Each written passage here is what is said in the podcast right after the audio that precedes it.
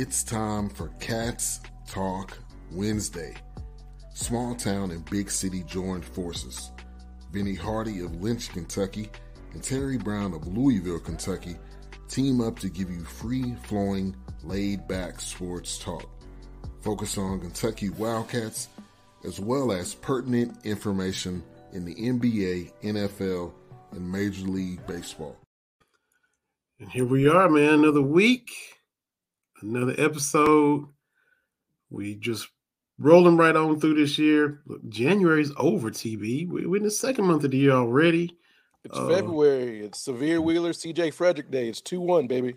That's right. And this is what happened. We talked last week about, you know, you just, this ain't fantasy basketball. You can't just throw Sahvir, kick him to the curb, and bench him.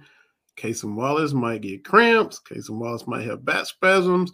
Cason Wallace might just be in a slump himself. Anything could happen to where you need Sahvir, And last night happened, and they needed Sahvir. Cason had knee contusion, and and you know you went right back to Sahvir, and it was a mad game for me. But he came in, got nine assists and one turnover, and you needed that from him to pull away from Ole Miss on a Tuesday with an ice storm, at a nine o'clock tip, and all the things that went on in the last night's game.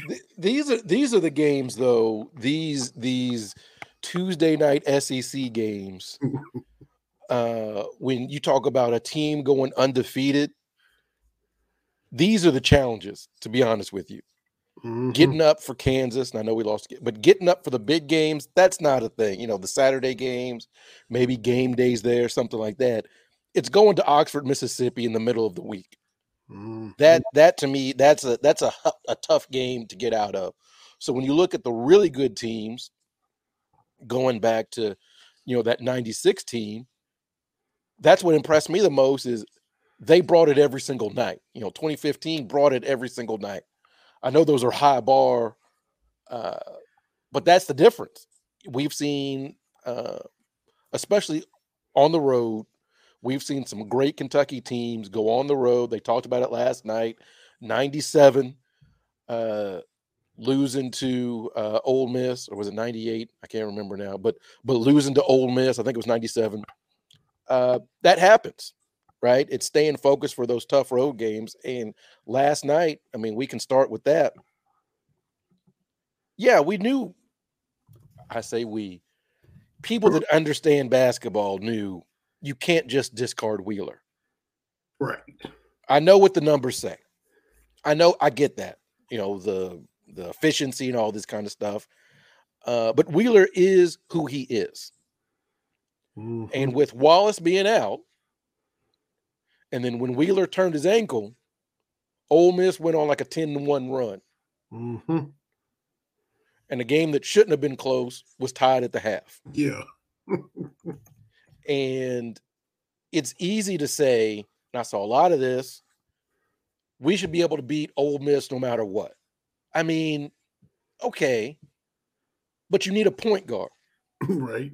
Take it from me, someone who watched his NFL team go through, count them, four quarterbacks. You can have all the dudes, but if you don't have your point guard, your team leader, things don't pop. I mean, that's just how it goes. We'll talk about that. Dane, but, Dane Bradshaw referenced it last night when Sahvir got hurt, and he said – I mean, Christian McCaffrey might have to come in here and run point for Kentucky. Hey, you know, that hurt my heart, but yeah, know, as a, a Niners fan, but we'll talk about that. I, I'm not even mad about it. Disappointed, but not mad.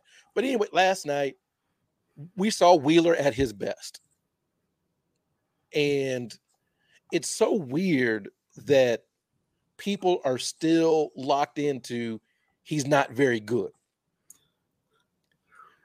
you can say Sahvir had a great game, full stop.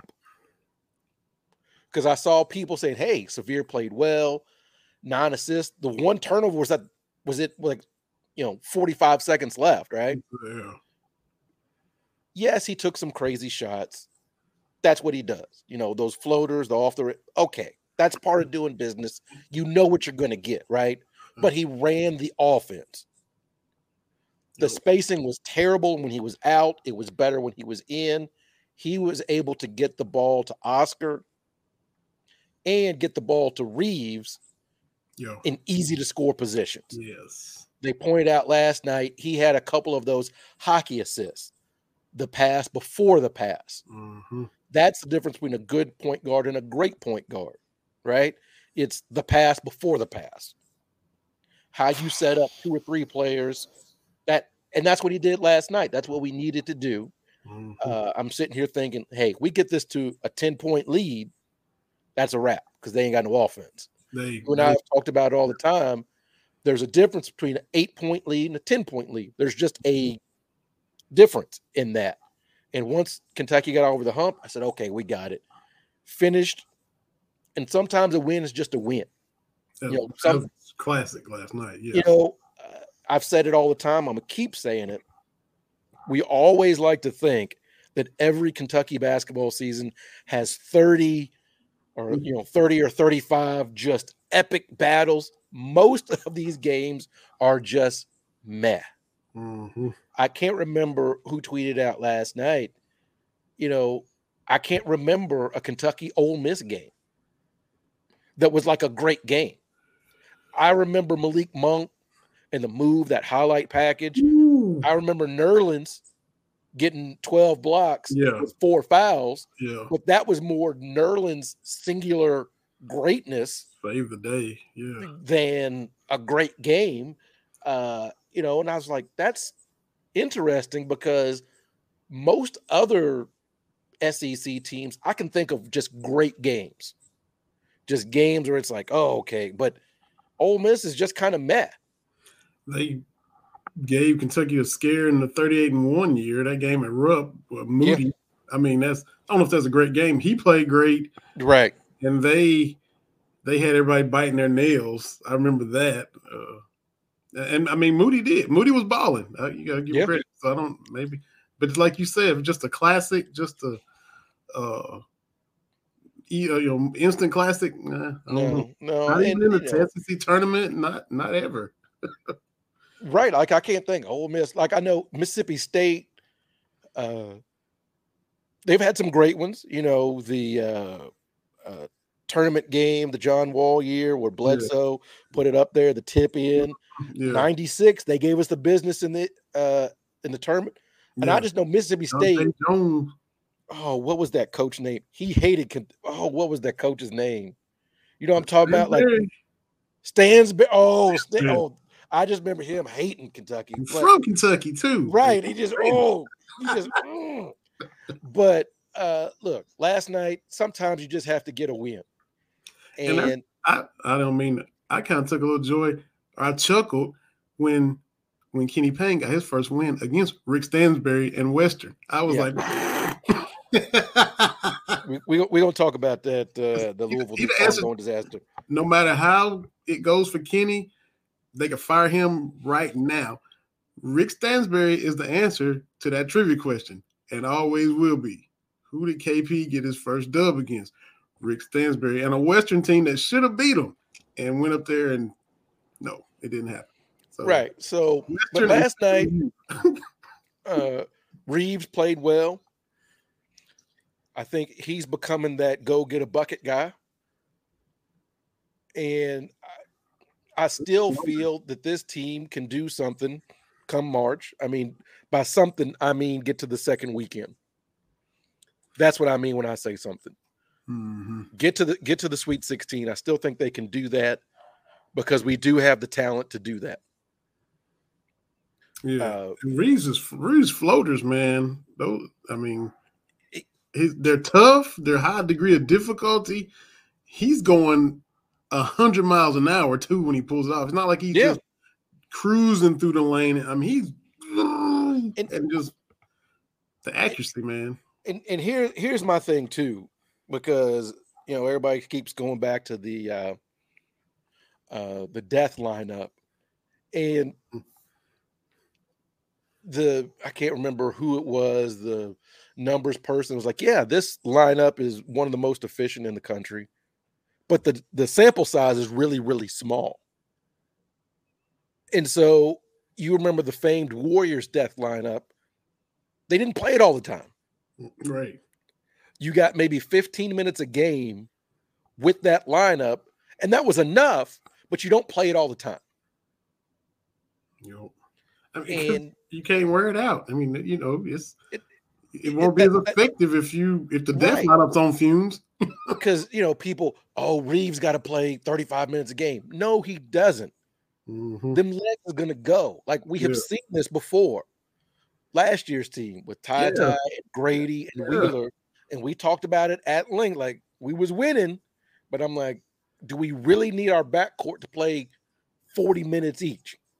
That's a lot. Mm. You don't need that.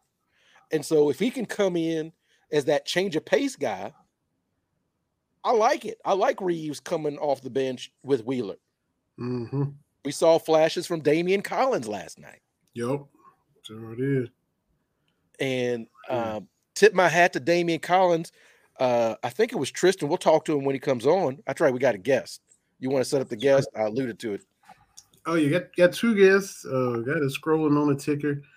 Uh, Tristan Pharis, who uh is kind of he's with a sea of blue, and then he's founded his own site called Kentucky Insider. He was on Round of Shots with y'all the other day, and uh gonna be joining us uh, about half an hour or so.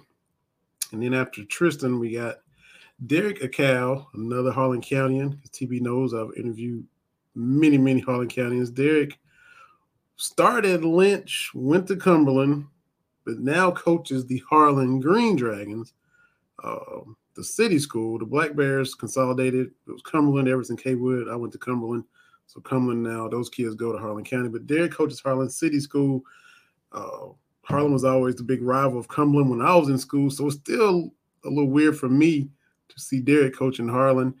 Uh, Harlan's coach, we had him on last year. Mike Jones coached Harlan, played at Harlan City. He coached Harlan County. That was weird for me to see that because I hated him as a player. He was a couple years older than me and was always rooting against Harlan. And he was their point guard and he was coaching the Black Bears. So it's just a little weird crossover. I'll probably mention that when Derrick comes on, but they've got a really good team.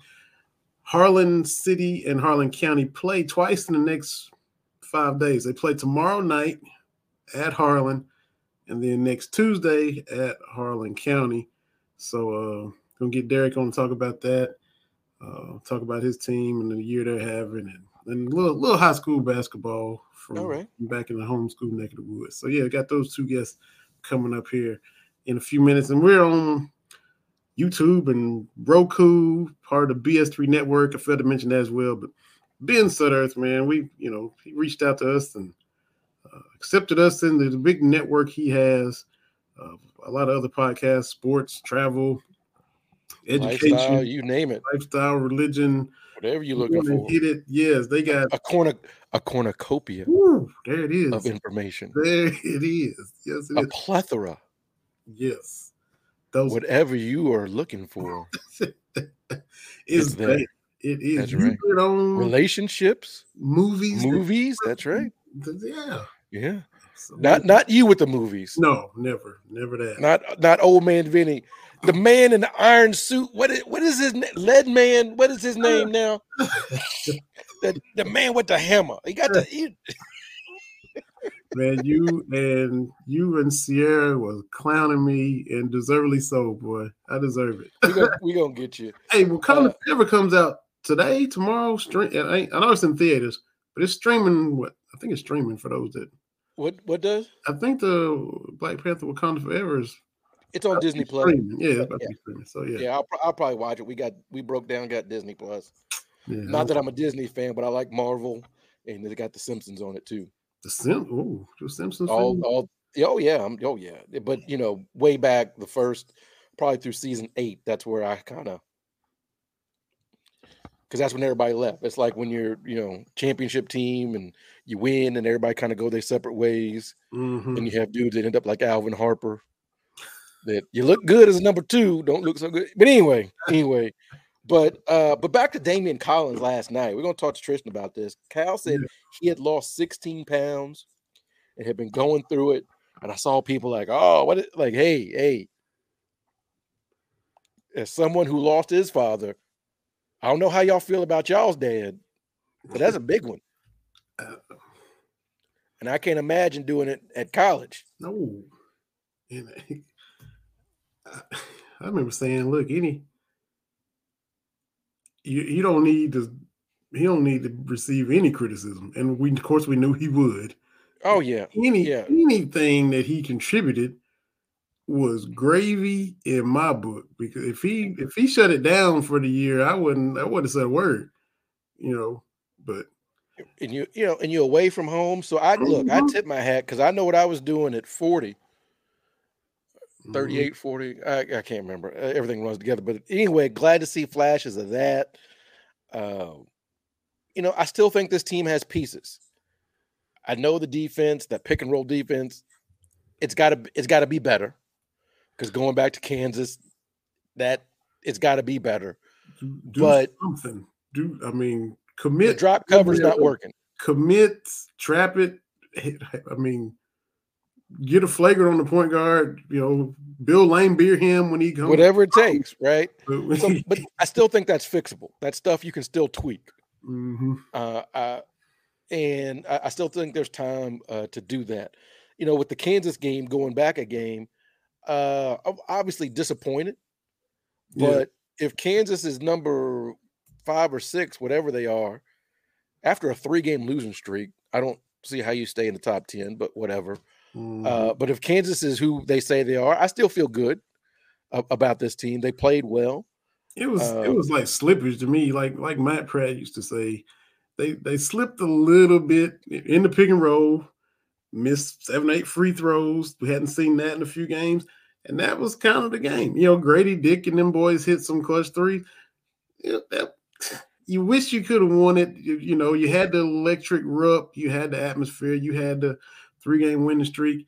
But we we never said they had completely turned the corner. They, they were in the process of turning it, and sometimes you slip back a little bit, and that's what happened. But look, bef- before this winning streak, we we didn't even know what a corner was. So I'm happy to be in the process of turning this corner. You know, after the, after the South Carolina game, I was like, Kansas gonna come down and is because they go, them boys are gonna be, and you can't put a quantify like. Don't forget, last year we ran Kansas out of Allen Fieldhouse, Mhm, so they were coming on a three game losing streak, never lost four on themselves. right. A lot of them dudes remember what we did last year, Mhm. And so they had a lot going on. And I tweeted it the second they lost to was it Baylor? Was Baylor their third loss in a row? Yeah, TCU, Kansas State, Baylor. The second they lost that one, I said Kansas is limping to Lexington the way Kentucky was hobbling down to Knoxville. And as you like to say, yea, verily, it came to pass. Yes, they, they, they Kentucky just won in get tough. Knoxville.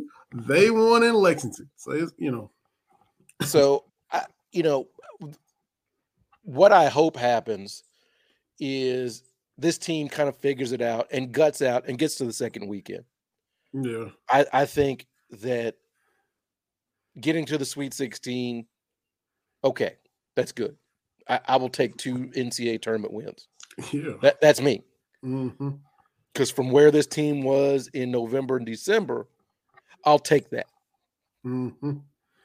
Because you you've seen the narrative now. I know you've seen it.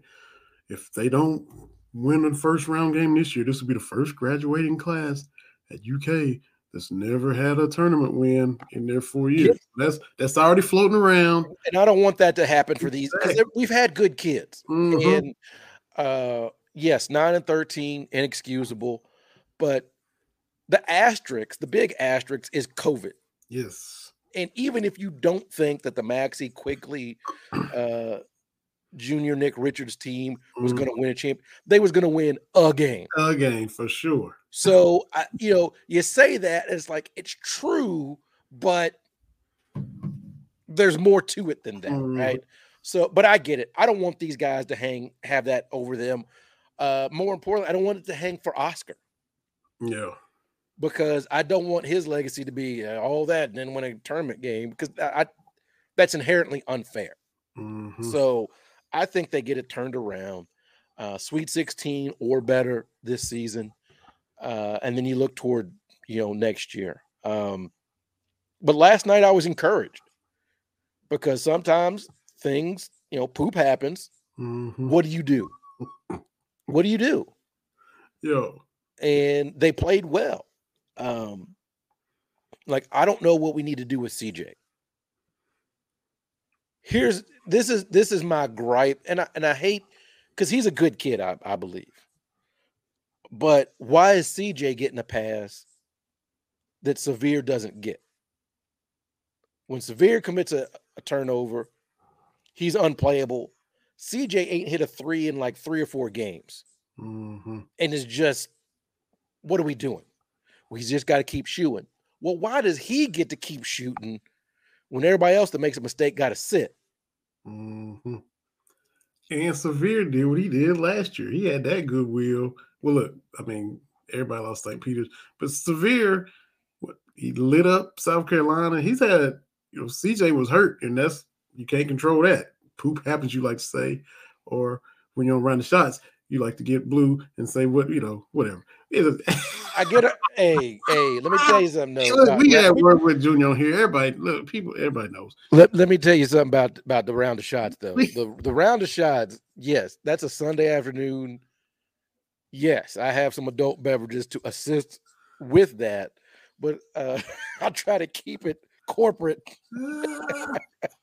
I try to keep it corporate here. Oh, you should do that at Cats Talk. No, no, this is this is corporate Terry, and you get Ah, you get, I always tell Kevin he can pull the plug because you know I gave him a heads up this past week. He said, Are y'all getting ready? Send a text. And I sent him a picture of my four roses bourbon. I'm like, hey, my team just lost. I'm into it now. And Four Roses, you like to sponsor the podcast, or anybody that's interested in advertising on the podcast, Yeah. we'd be happy to promote your product here each and every week in audio and video format. We will promote your product. So, Four Roses, holla at your boy, TB. Yeah. So anyway, um, But I mean, so CJ, I mean, uh, Sahvir did what he did last year, and of course, like I said, had a good season. He transferred in, led the league in assists on that garbage Georgia team.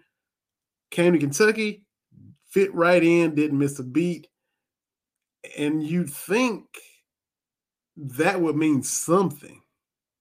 CJ no fault of his own, didn't contribute anything due to injury because the hamstring was off the bone, and that sounds gruesome, and nobody wants to go through that.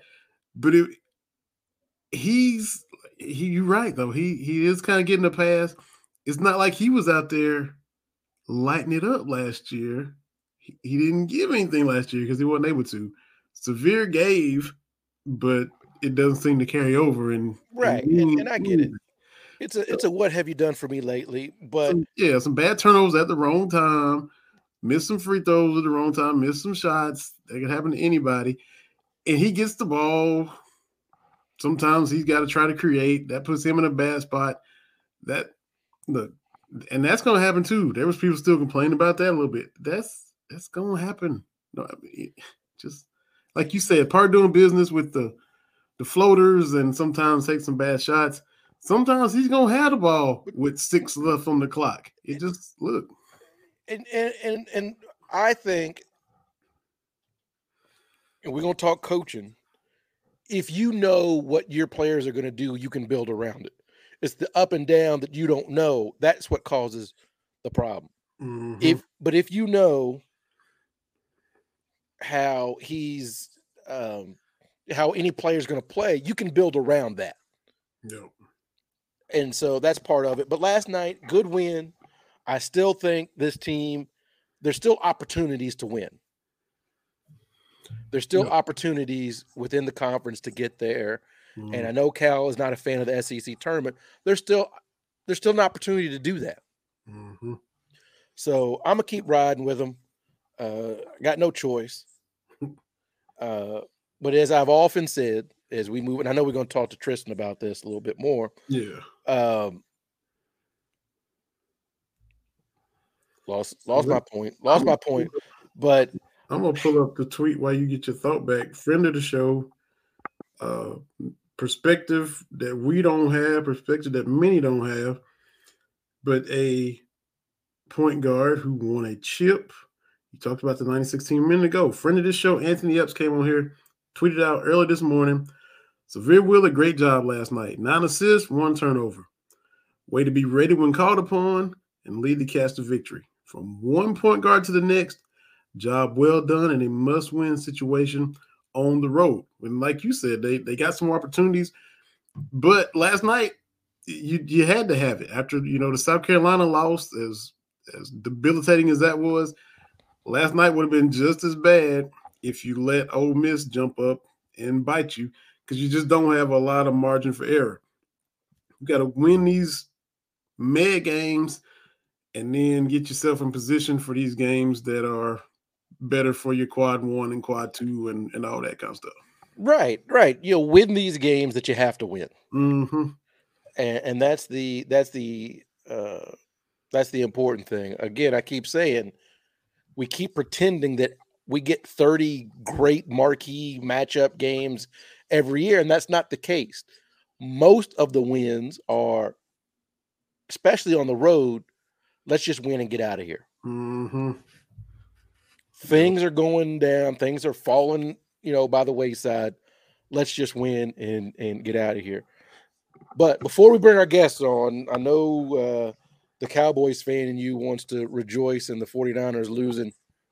I don't know if you want to rejoice because that means the Eagles are going to the Super Bowl. So I don't know how you feel about that. They that, that might they they they could end up getting two.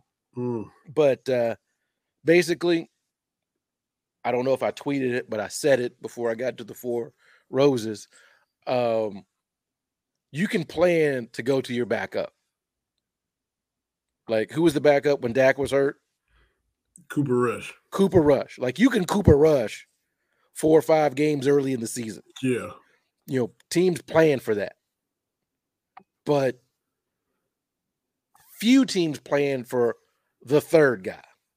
Mhm. And we lucked, we struck gold with the third guy. I don't know what else Brock Purdy is going to do in the NFL. He's injured. And uh, you know, it's going to be a long he, might have Tommy John surgery. Like, woo. I mean, that's that's a bad, bad injury. Mhm. Um, but if he doesn't do anything else, he's always got this run. Yep. Like he could, you know, he, he can open up a car lot in San Francisco. uh, but the third, because you look at you know what happened with the Dolphins, that Skylar Thompson yeah. that sound completely made up. Hmm You know, when you lose Tua and Bridgewater, Tyler Thompson's little brother. right?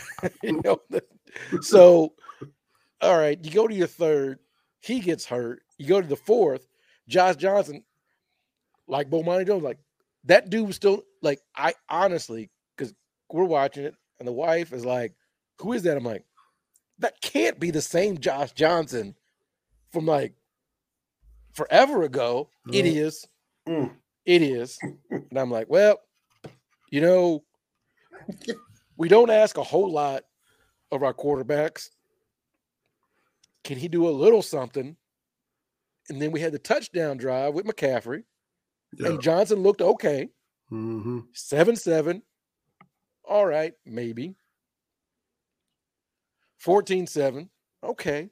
Take it 14 7 into the half. Not bad. Fumble. Johnson gets concussed. 21 7 Eagles. hmm This isn't great. And like we said before we started, I knew it wasn't great when they were trying to put uh, radio in Christian McCaffrey's helmet because I had to explain to the wife, you know, about the quarterback. I'm like, oh, this isn't great at all. Mm-mm. Like,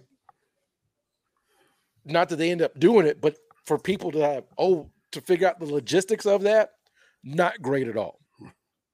So, um, congrats to the Eagles. I'm just to the point now. I'm like, this window's been open for a while. You know, Mhm. three three championship games in four seasons with only one Super Bowl appearance. How much longer is the window going to stay open? because I looked at the 49ers free agents. Obviously, like to keep everybody. You're not going to be keep everybody, but there's going to be enough there to keep this going. But you know how dismissive I've been of the rest of the NFC. Uh, I don't know how next year's going to look because whoever the quarterback is, it probably won't be Purdy. It's going to be Trey Lance, but he's still essentially a rookie. Mhm. Is he more talented than Purdy? Probably, hopefully, but he's still a rookie. So I, I don't know. I, I, I don't know. With all the weapons we have on offense and defense, we need a quarterback. And we've been out without a solid quarterback since Kaepernick took him to the Super Bowl. So I don't know. I don't know. As a 49er fan, like I tell myself, I'm happy because, you know, six championship games in 12 years is pretty good. But you still want to get one Super Bowl out of all that. Yeah. That's the frustrating thing where I am. Is uh is Lamar still gonna leave Baltimore? Or- Somebody, Time to go somebody, yeah, somebody said, uh, I did see that tweet.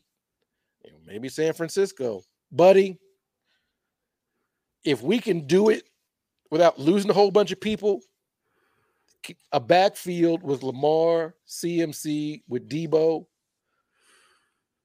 Sign me the bleep up. I'm gonna save my bad words for round of shots, but sign me up for that. man. Pay him the money. Pay him the money. Be all in. I don't I don't know if they can pull it off, but yeah, if they can, absolutely. Uh the other the other uh, uh championship game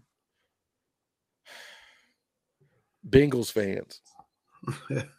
the NFL is not rigged against you. I know what uh oh Arian was it Arian Foster? Who was it? You saw that video that said the NFL's rigged. Eh, Okay, whatever, whatever. There's bad calls all over the place. That pass to DeVonta Smith should have Yeah. been incomplete, right? Yeah. But whatever. Bad calls happen. I but ain't no they just don't want Cincinnati. Well, y'all's doing a pretty good jo- job yourselves by not being competitive for 30 years. Mhm. Why why would so if the NFL was controlling everything, why'd they let the Bengals go to the Super Bowl last year? You know. Sometimes poop just happens. Mhm. Bad calls are made. And Patrick Mahomes is that dude. And can we can we say for those who want to you know prop up Joe Burrow and say Joe Burrow's good, you say he's good without pulling down Patrick Mahomes. Can we can we have can we can we please? Patrick Mahomes is the dude is different. Like we got to stop this. Who was it? Who uh, did you see the clip with Mike Jones for his, his game theory? Uh, Orlovsky. When, when it comes to uh, quarterback, Mahomes is the most talented quarterback. But when it comes to doing quarterback stuff, Joe Burrow is the best quarterback. We don't have to do this. what? are We, we don't we don't have to do this. We don't doing? we we don't have to do this. We can say Joe Burrow is cold. He's cold. Yeah. Without a doubt, he's cold. Mm-hmm. And he's done things in places that didn't do a lot of stuff before him. At LSU, the offense was bad. The team, you know, team wasn't very good before he got there. They had one of the best seasons ever. They've been needing a quarterback forever at LSU. That was always they, you know, Zach Mettenberger and Mac, Max Flynn and this Matt Right. Monk and all these dudes. But so yeah, nobody is dismissing Joe Burrow, but don't You ain't got to do a don't- lot. don't chisel on Pat Mahomes and and chink his armor as you try to give props to Joe Burrow. Mahomes is probably going to have his second MVP, his second All Pro in five seasons. Like, and Bomani pointed this out. Like, look at the All Pro list. That's a tough li- nut to crack. That's a tough list. Because you look at Hall of Fame quarterbacks that have like four or five All Pros. Mm-hmm. He's got two, and he's just getting started. He's 27. Then there was the people that were saying, well, the only reason he got that one Super Bowl, he, he, he the only Super Bowl he won, he beat Jimmy G to do it. That's not his fault. That's the NFC's fault. It ain't his fault who he beat to get there. And I swear, if they were right against Tampa, that's Andy Reid plays a role in that loss to Tampa because you had no line and you had his son acting a fool. I think they give Tampa a better game, but they had a whole lot of distractions going into that. Maybe maybe Tampa still beats them. I don't know. But when your son hits somebody and kills somebody the week of, and your offensive linemen are hurt, you know, Mahomes is he's got both hands tied behind his back before the game even starts. But don't give me this. Well, the only reason he won the title he won is he beat Jimmy G. Don't you can miss me with that. Li- listen, listen, listen, listen, listen, listen. It's loser talk. It's loser talk. The question, look, when you go look back, when you go to Wikipedia, wherever you go, and you look at champions, right? Who won the NBA championship? Who won the World Series? Who won the Super Bowl? There's no small print. It doesn't matter. A lot of folks try to get me, oh, the Lakers won the bubble title. It don't say bubble title in the record book. That banner's still flapping like all the 16 others, right? Mhm. With your Rockets. Does it say Michael Jordan won the playing then? No, it says Mhm. world champions. Mhm. And if your team loses or you want to knock down the winners, oh yeah, you can come up with all kinds of things. You know, when the bad boys finally beat the Lakers in 89, I can give you a list of all the injuries the Lakers had. But at the end of the day, does it matter? It does not. Mhm. It doesn't. It's it, it it doesn't. And to say, well, they only beat this because, as you said, you only beat who you have to play. Yeah, that's the NFC fault for letting Jimmy G. It's It- the Cowboys' fault and whoever else y'all beat in on the way. The Packers. Yeah, yeah, Jimmy G only had eight passes. yeah. That like, but and, and so that that's the thing too is when we start talking about well who they have to beat. Well, you only beat who you can play. Mhm. which is why I say about the Kentucky 98 team that would have a little bit more juice if we had beaten Carolina for the title in Mhm. 98, right? Mhm. Because you beat Duke, that's the game everybody remembers, shot round yeah, like that that's the game. That was the com- that was a great game. But as I somebody tweeted out, I retweeted the 98 Final Four game against Stanford. Nobody talks about it was one a great game, went to Mhm. overtime Mhm. and that Pete Sauer for uh, uh, Stanford had a ball that was online that would have won it for him, bounced off the rim Mhm. at the very overtime. yeah. A great game, Mhm. but in retrospect, we're like Stanford, Utah, and trying to convince people that Utah basketball was a thing. Mhm. Stanford basketball was really, really good. Mhm. This is I told somebody this is how good Stanford basketball was. Tiger Woods was showing up at the games. this is peak Tiger Woods. yeah, Okay, rock star out there. right? It was a, it was a thing that Tiger Woods. I want to say like maybe not Michelle Wie, but like other like Stanford alums was coming because it was a thing. Mhm. So when you look back on even you know who Kentucky has beaten for championships, uh, are in the Final Four, Stanford, Utah. That there's no sizzle there, but does it still count? Yes. Mhm. In '96, UMass and Syracuse, not exactly elite of the elite, but you know what? The banners still look the same as beating Kansas in 2012 and Duke in '78. Nope. I mean, it is it, it is what it is. So, well, you know, beat the, Did he win the Super Bowl? He did. Like, did he did he win a Super Bowl? Like, I, I don't know what else to say. Like, Yeah. if you win a Super Bowl, that's it. Did you play well? And honestly, in the Super Bowl that Patrick Mahomes won, he didn't play well for Yeah. about three quarters. Mm-hmm. And as we always, it, the being the best, it's not always You're the best when you have to be. Right. Right. Those moments. What you do when the game is on the line and needs to be won. That's what separates the very good from the great. What did you do with the game on the line? With the season on the line? Mm-hmm. I mean, did you know, you know, I had a I don't know if you saw this, uh, one of the youth in the uh, uh, BBN talking about how you know Brandon Knight wasn't that good. and I was like, "Oh, y'all just y'all youth, y'all just box score watching, right?" Because against was it Princeton, whatever yep. the Ivy League team was, yep. he shot terribly that game. But game on the line, bucket. Yep. He shot terribly against Ohio State. Hey. You know, I, all over him. And I believe Terrence Jones was SEC Freshman of the Year that year. Mm-hmm. Fine, that's great. I get you. Brandon Knight was a problem. I don't need any metrics to tell me that dude was a problem. Mm-hmm. That dude was good.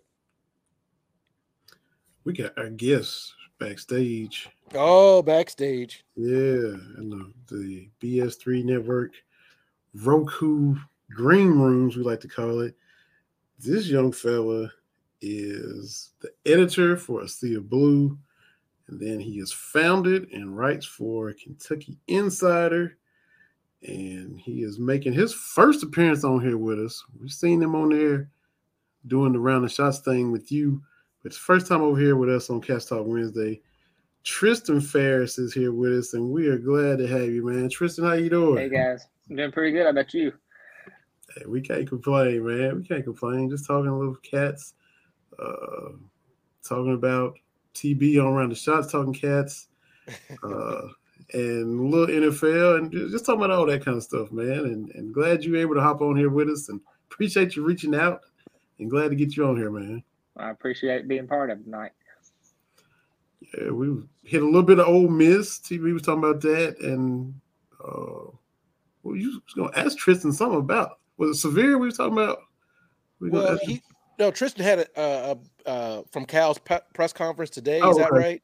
Yeah. Uh, it was and from last night. Last night, just talking about you know uh Daimion Collins. Yeah, and he kind of threw in there. He had lost sixteen. pounds. Like, you know, I, and I think, and I just want to talk to you about like, you know, we know what the numbers say as far as efficiencies and all this kind of stuff, but we have to keep in mind one, these are kids, and two, they're people. Like you just can't plug and play like it's your fantasy lineup. Yeah, Daimion Collins, I mean, we see what he did in the Bahamas, how confident he looked, and he just looked like a completely different player from last season. And I, I think a lot of people just kind of underestimate just how big of a how big his father was in his life. Mm-hmm. Um, you lose somebody like that right before the season, you don't have a lot of time to grieve over it. You don't have a lot of time to get over it. I mean, it's you got to try to make it to the next level is what he's trying to do. Um, but yeah, the 16 pounds. I mean, you he's already thin, and he was trying to gain weight. When you lose that, mm-hmm. that kind of sets you back physically. I, I, that probably puts him back at his freshman weight. Um, so I mean, you can't just plug and play somebody that thin. Yeah, he has the length, but look at the girth of some of these guys having the SEC. He's just gonna get bullied. Um, but yeah, I, I, I wish all the success for him. That he's a good kid. And the one thing I'll say to anybody about this team, obviously they have their flaws, they have their negatives, but this is one team. Personally, I'm rooting for you. Just when you're around them, you see how much the negativity has affected them, and some of them have been open about it, some of them haven't. Um, like Antonio Reeves during I think his uh, call-in show last week, Cal just kind of threw in. He kind of went to through a similar stint as Jacob Toppin did. Nobody heard about it. I had a chance to talk to him about it a little bit after Saturday's game. He just kind of talked about the pressure that comes with playing at Kentucky. It's not for everybody. You've heard many people say it, but when they come out on the other side, they're a better player and a better person. Right. And I think when we hear as fans, you know, Kentucky's not for everybody, the bad actors among us take that as as a reason to be even more of a jerk. And it's like, as Cal keeps saying, these are all somebody's kids. So, uh, Tristan, with you covering the team, being right there, right now on February the 1st, 2023, what is your state of the program? What do you think this team can be? I know the time's drawn short, but where do you think this team can be on March the 1st? Yeah, with with how they played yesterday, especially the first half. But I, I mean, you're saying that without playing Cason Wallace and uh, Hurt Sahvir they didn't look great. With that said, I mean, after the game, you see how much fun they're having together. You've seen Lance Ware kind of becoming the reporter and, and asking some Antonio Reeves some questions. So, I mean, they enjoy being around each other. They're having fun. They're getting closer as a team. Um, even in that Kansas loss, they lost and it would help the resume. But I mean, Kansas just made big shots down the stretch. I thought Kentucky played well for 37 minutes of that game. In the last three minutes, they just kind of fell apart. Um, I think once you get into an NCAA tournament like setting, when you're one on one, there's not a lot of time to go over which team you're playing, go over hypotheticals. I, I think this team could make a run to the Sweet 16, and if they're lucky, maybe the Elite Eight. Um, but when you get in that one-on-one type atmosphere, I think this team can do something. You got the talent there. You got, uh, uh barring any injuries happening in the last month, kind of like what happened last year. Um, I think this team could do something, and I think the last few weeks you've seen them, and even in the second half yesterday, they looked much better, especially guarding the pick and roll. Um, Ole Miss just got out to that incredibly hot start and couldn't miss because they can't shoot a lick. I mean, on, as far as over the course of a game, you know, you, you see teams, you know, rim out or these dudes threw up some some bad looking bricks. Once that little hot spell wore off, I mean, it was Clank City and, and those dudes. You, you didn't have to be fearful of them hurting us consistently offensively. Yeah, I think the biggest thing for Kentucky down the stretch is they got to get something out of CJ Frederick. I mean, that he's got that tape around his finger, so I, am sure that finger's still bothering him. But I mean, he's shooting like I think I looked at it since January, like 24 percent. I mean, you you got to get. Yeah, he does stuff on the floor. He passes, he defends, but if he's not scoring, you got to play Chris Livingston some, some more. Um, but I think eventually those shots would have to start falling, and if this team wants to make it to that Sweet 16 and potentially that Elite Eight, they are going to have to start falling. So where do you sit on? I think we have talked about the lineup of this team probably more, Vinny, than I was thinking of any Kentucky team ever that we've as fans been on the lineup. The these guys have to play. So, and I'm I'm talking about you know even going back to the '96 team because Tristan, we're old but I don't remember it being a thing because it's like, hey, we got all these dudes that can play. It was, which I mean, it's easier if you've got nine NBA dudes, right? Like that that's a, that's an easy call yeah. to make. That was just but, move Epps to the point. That was about the only thing people were fussing about. Then you win 30 games in a row, so that's kind of a good move. so where are you on this? We've got the, and I hate to say it, the basketball Benny lineup, but people lock onto that and I'm like, they can't play 40 minutes a game. Like, you've got to be able to, other people have to be able to contribute. Kind of where are you on all that? And if the team has said anything, uh, anything you've got to add on that? Okay. So, kind of like you said, when you have nine, 10 NBA guys like Cal has typically had, you kind of just plug and play anybody you want to. Um, but kind of like you were getting at, five players can't play 40 minutes. You're going to have to play somebody. And I think Sahvir Wheeler, as the SEC assist leader and a Bob Cousy Award finalist, a pretty good guy to have on your bench. Um, with that said, I'm not completely sold on the basketball Benny, but I'm not completely not sold either. I think it's somewhere in the middle, which is kind of like most arguments. Um, you, I mean, there's no coincidence that Cason Wallace provides more versatility as a scorer, can help in a more modern offense than Sahvir Wheeler can when he's undersized. I mean, yeah, he's shooting better, but they don't really respect him as a shooter still. Right. Um, struggles with his size on defense. I mean, you've seen some of the guys. Uh, Ole Miss last night, he guarded the possession fine, but they just shot right over him. Yeah. Um, so he's he's definitely valuable. Um, but I do think that Cason Wallace, kind of like you were talking about Brandon Knight earlier, Cason Wallace kind of he's that Brandon Knight role that Cal loves to have on his team and I think that's why the uh, lineup kind of excels is just because you just have a more explosive, more uh, talented weapon at the point that when he has the ball, he can do more things with. Um, but I, Sahvir Wheeler, he's he, it's not just like how some people just want to throw him to the curb. Right. He's going to be needed, and we seen him last night. Without Sahvir Wheeler, I don't think Kentucky wins that game. Well, he went out after turning his ankle. And it was like an eight-one run or whatever for Ole Miss, and Thiero, who's a dude I would love to see. Give me Junior Adou Thiero. Like, give me that guy. I'm I'm buying that stuff. He's gonna right make now. an impact on college basketball. right. Give me give me that guy. But I'm like, you're gonna need dudes to play because and as as any college basketball fans or any you got you can count on your stars, right? But there's gonna be dudes that just pop up that you're gonna need. And if you discard Wheeler, you know, where does that leave you? And I think this, you kind of talking about it with the lineup, with it being five. This team is really fragile when it comes to foul trouble and injuries.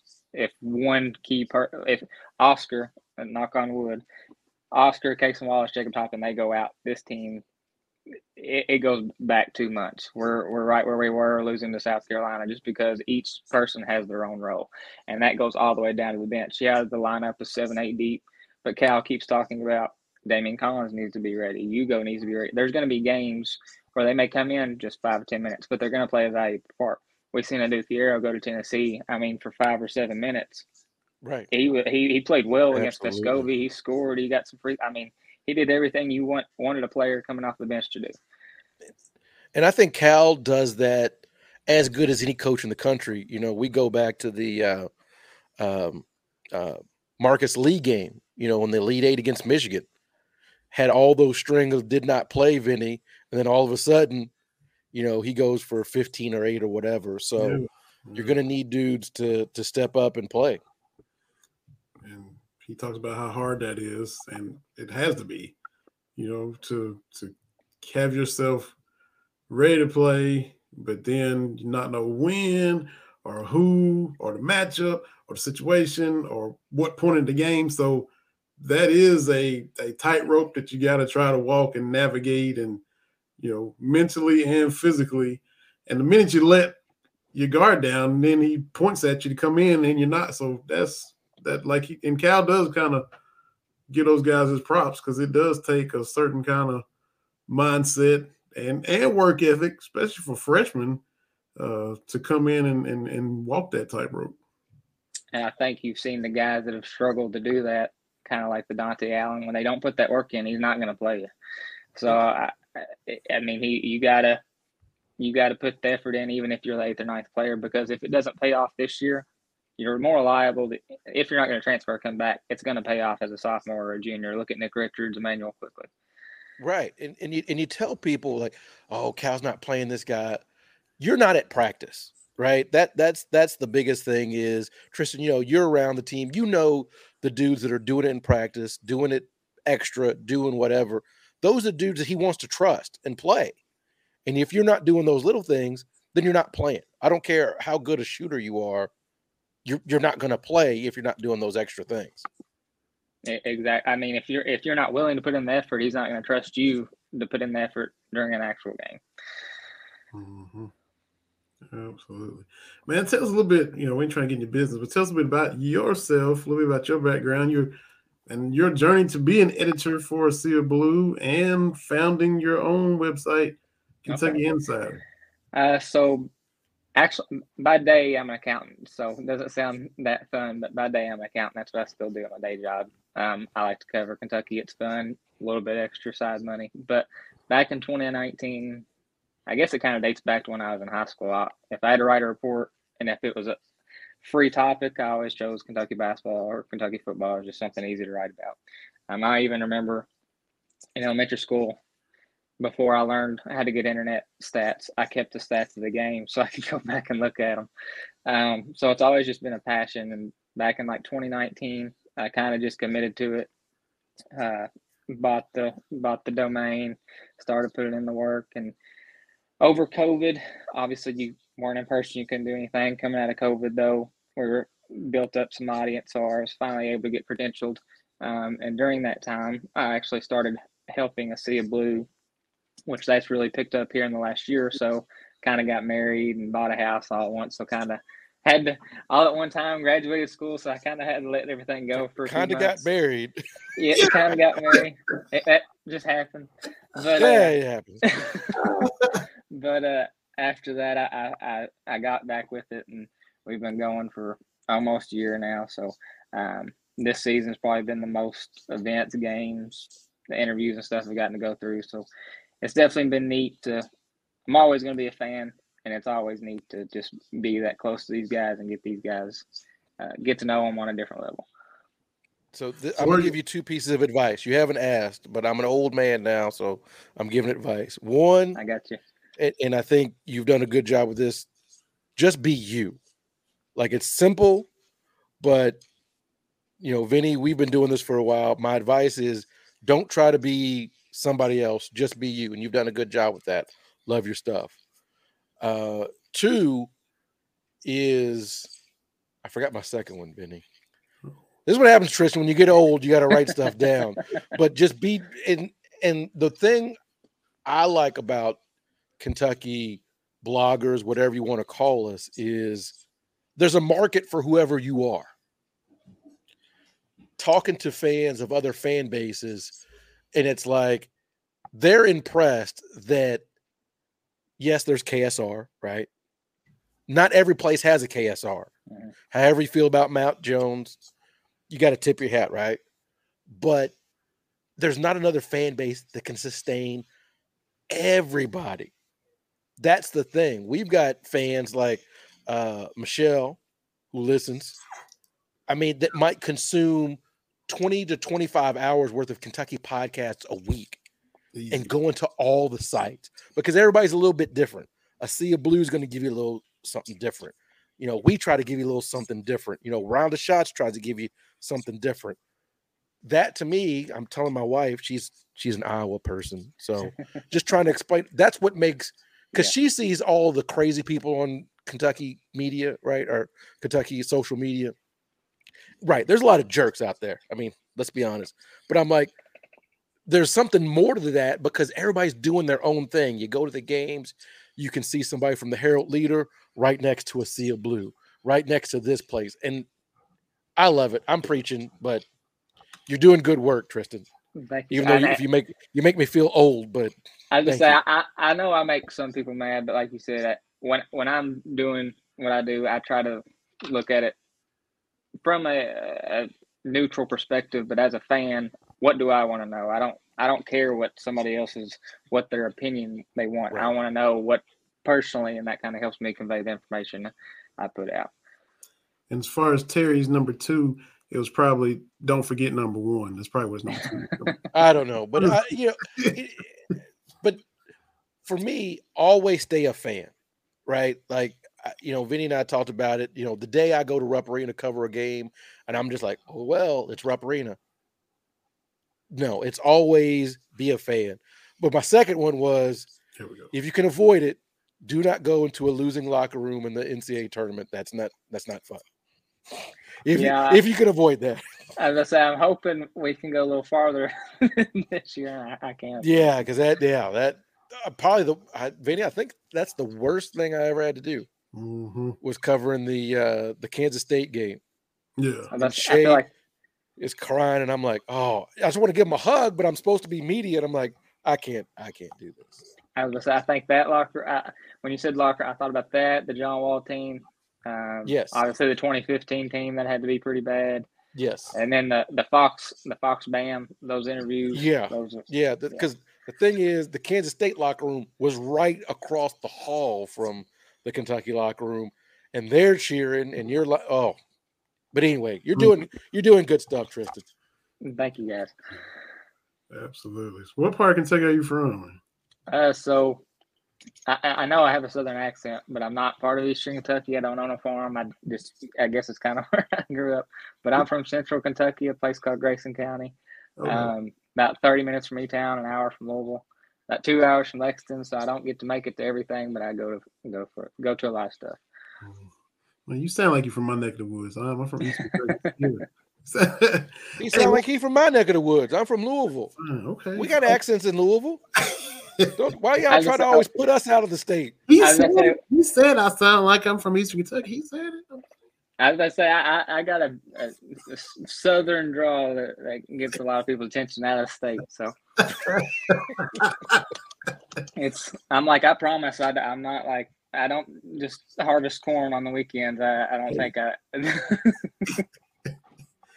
well, we we got you scrolling on the ticker there. Tristan Pharis, but what is the Tristan Uda? What is what is that in your Twitter? What's the so that's that's my middle name, and it came from my papa. So he actually didn't have a middle name. So when I was named after him, it's just always been a pride thing to throw that name out there. So um, I've actually when I first got my license, I used it more to show people my middle name because they didn't believe me. They're like, "That's not a name," than I did to actually like it for anything else. So um, just just a sense of pride for my family and stuff. Because hmm. I wonder when you we first started following each other, you know, I just thought, okay, Tristan Uda, this dude, Tristan Uda, follow. Okay, cool. Oh, see, and you know, you you browse the profile, and I was like, huh, Uda, that's a unique last name. I know yeah, a, I know a Mike Uva. He covers South Carolina. It's UVA, like U you get and I was like, you know, and then I saw you Uda. I'm like, oh, okay, Uda, that's cool. But then Vinny, you sound so old, Vinny, because you're always like you related to them to people. You related to we, we old people, man. We, yeah, we, we looking at 50 here, so you gotta you gotta get a good little great. Have you ever seen the movie Life with uh, Martin Lawrence and Eddie Murphy? Uh I know who Martin Lawrence and Eddie Murphy are. well, check out that movie because that's where me and Vinny are heading after doing this for so long. But then I realized your last name was Pharis, so I knew when we had Joan, I had I had to ask what the Uda. Yeah, it's a it's a well, actually, his so my great grandfather's name was Oda, and then he was Yuda, and both of them are German. So, hmm. so what do you think for Florida Saturday? You get we get the Mike Pratt jersey retirement, mm-hmm. which was glad to see it. We should have a little bit sooner. I mean, way overdue. Yeah, if we, can, if we if we can be honest, Tristan, we've had this conversation. We need more jerseys retired. I I'm with you because we're gonna have pretty much 30 years of 30 years since we were in school, Vinny. Again, we're old, but 30 years of, of, of Kentucky basketball, and nobody's been recognized. That to me seems like a big omission. I was gonna say you're gonna have, I think, in the next decade, two that you're gonna have guys like Keith Bogans get up there they're gonna have to they're gonna have to let some of the stuff like I mean Anthony Davis is one of the greatest college players ever. Whether he's here one year, four years, he's he's got to go up in the Raptors, especially after everything he did. Right. Um, so I think you're gonna see uh, a lot more a lot more jerseys retired. But actually, this Saturday I'm going as a fan. This is my one game of the year. I'm going as a fan, so it'd be kind of neat to experience that from a fan perspective. Uh, so, but I, I think there's going to be a lot more jersey retirements here coming soon. Mm-hmm. And so we get the Gators at home, and then we get a bunch of Wednesday games, but uh, not a big margin for error. We, we, everybody knows that based on how the record against you know quad ones and and top tier competition is gone. So you know you you go to Oxford and, and do what you have to do and, and pull away in the second half, and you, you just gotta kind of maintain that and and you know, you can't let your guard down. And you know, we saw it happen with South Carolina at home. We don't want to slip back to that. We want to, you know, start another streak now with Florida coming in. You, you dropped the Kansas one, but you got the Oxford, got the Ole Miss one, and now we're trying to start another streak with Florida coming in this weekend. Yeah, if you're going to relate this team or this game to any game we played, it's probably going to be closer to the Florida A&M game. Both teams are still on the bubble. They're still fighting for a tournament spot. Kentucky's in think Florida, the last time I looked, they're not. They're the next four out. Um, so I mean, they're they're right there too. Um, and obviously, Castleton's given us problems in the past. Yeah. So that uh, he's still he, there. Yeah, he's still there. I thought he so, played with Joakim Noah and them. Wayne Shinsis. he feels like he's been there for a while. But I, I can deal with him uh, more than uh, Pulsevich with her. I, I, I probably butchered that. Tennessee, I can't stand that dude. Speaking of speaking of Florida, they're up seventeen to four on Tennessee as we speak. About eleven minutes ago in the first half. So Y'all see Vanderbilt and Alabama last night? Tennessee that looks like a football score. Oh my goodness! Did you see Alabama Oklahoma Saturday? I seen somebody. It was like, I wonder how much Oklahoma would beat Kentucky by, and I was like, well, we may find that out if they play in the first four in. So yeah, woo. Look, I look. We we got to beat Florida Saturday, but keep this up tonight, Florida, and you know get it all out your system and and just look. This seventeen to four, keep it going because it's look. I I know we're supposed to, you know, hope teams keep winning and all this for your resume and all that stuff. I don't ever root for Tennessee. I don't. I can't. I don't care if they their winning helps us because we beat them. I don't. I don't care. No, Florida Tennessee. 17, Tennessee 4. And this Florida team is not good. I know it's in Gainesville and there's a lot of time, but keep this up. I like this. I like this. Yeah, as as a fan, obviously the, the team I despise growing up the most was Louisville. Since they've been so bad that it slowly transitioned to Tennessee, and it, but I, I, uh, the way they play just it, it, I despise it. It's not just so smug and they're not very good. Yep. Yeah. And if you, know, you would think looking at a Rick Barnes coach team, he wouldn't coach his team like that because that doesn't like as the type of guy when you just kind of look at it from the outside looking in, he doesn't look like he would coach a team like that. You just you got guys playing dirty, flopping. Plavich, er, that big seven, he's a waste of seven foot. He's the sorriest rascal Uh, I've ever seen. Rick Barnes had Kevin Durant and did not make the second weekend of the NCAA tournament. I don't care what else you have on his resume, Kevin Durant. And it's not like he got to the NBA and all of a sudden got good.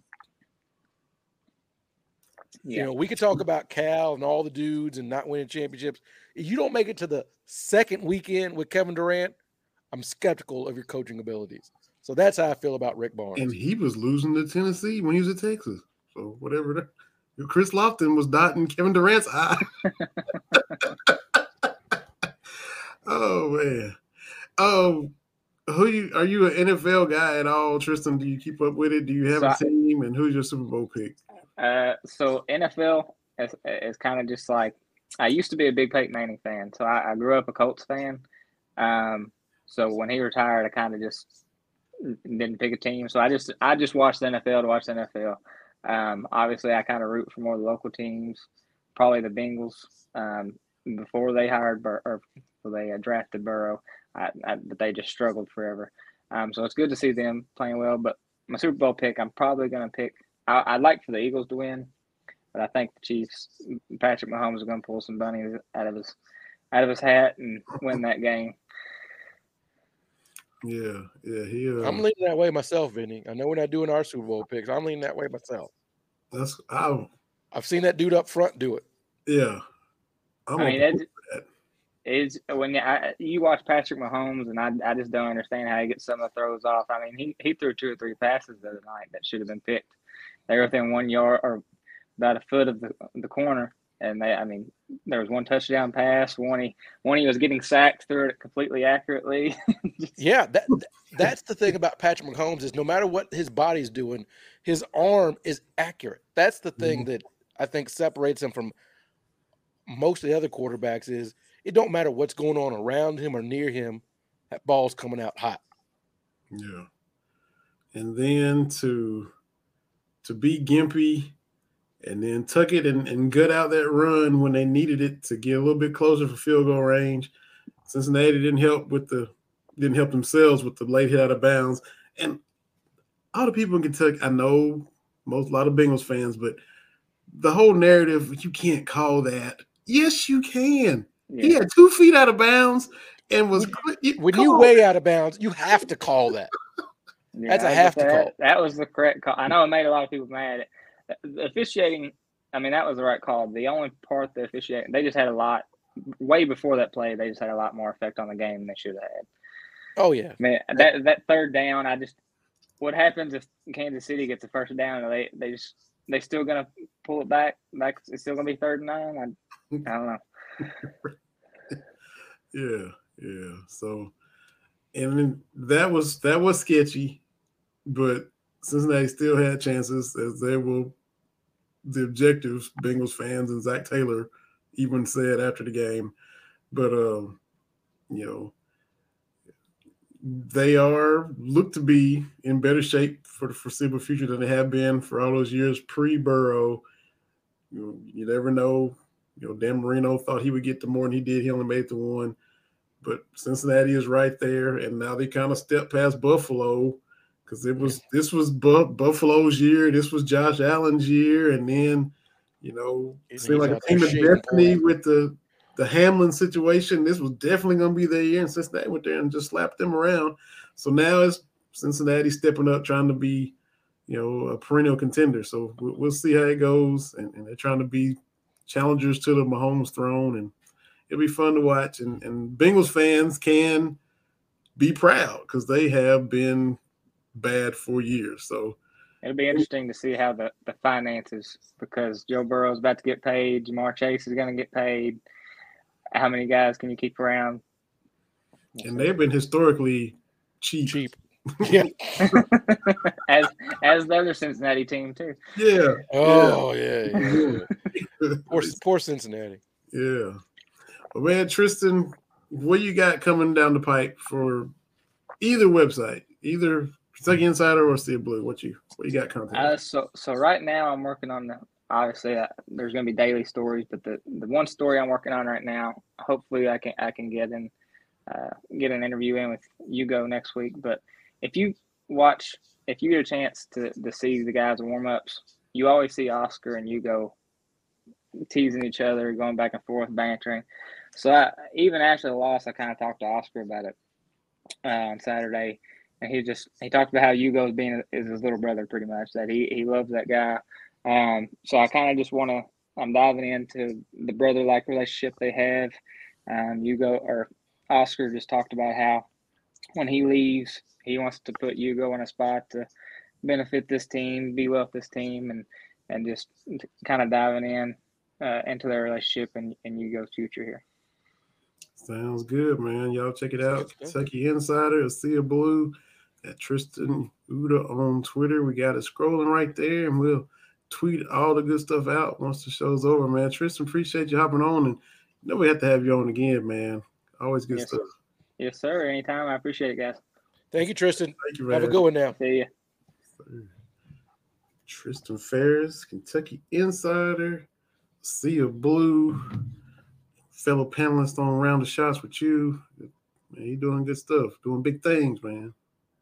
Yes, sir. Yes, sir. And I know we got our another guest on the way. I will be right back. I've got a little.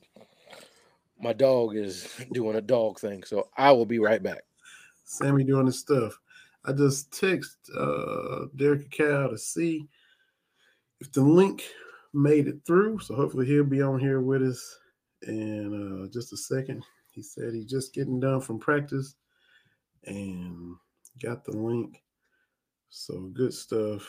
Good stuff. Looking forward to chopping it up with Coach Cal. Talk a little high school basketball with him uh, here in just a second. Thanks again to Tristan Pharis for hopping on with us. Um, check that young fella out. He's doing big stuff. Uh, a Blue and Kentucky Insider. Uh, while we wait for TB and Derrick Akal, the big news of the day Tom Brady retiring. We'll have to get to that for a little bit before we hop off of here. Uh, seemingly trying to convey that he was for real this time. he said it was for good when he tweeted out the video. We shall see. Uh, I say wait until training camp, see if he gets that itch again. But right now, we got our second guest on here fellow Harlan Countyan, Lynch Bulldog slash Cumberland Redskin. Now the current coach of the Harlan Green Dragons, which that's, that's still a little weird for me, but I, am gonna I'm gonna get him on here and talk about it. We talked about it before. Derrick Akal, head coach of the Harlan Green Dragons, is on here with us, man. DA, the original DA for me. What's up, coach? How you doing, man? Appreciate you having me on. Yes, sir, man. Yes, sir. Appreciate you taking the time they're like spur of the moment. I sent you a text and like, hey, love to have you back. And you was like, i will do it today. I was like, oh, all right, cool. yes, I, had talked to you before. We've been trying to get this done for a while. So when I got your text today, I was like, yes, I'll go on, man. Yeah, man. Appreciate it. Appreciate it, man. Absolutely. For uh, this, my man Terry Brown here from Louisville. We've been doing this for for several years. Coach Cal, he's from Lynch, Harlan County, and then we had several of us on before. Had, had George Massey, Freddie Maggard, Lewis Morris, Charles Tinsley, Paul Gaffney, all the home folks that you know. Da done been on here, so finally glad to get you on here too, man. Thanks, man. I appreciate them. Them some names, man. I don't know if I can live up to all that, but I appreciate you having me on. Now, Hey, Vinny puts it on for his people now. I, I will say this. We I always have a hard look. I don't think we've had a month of doing this show, and this is going back 10 years, where we haven't had some Harlan County representation. So I tip my hat to you. I like that. Okay, Benny. All right, man.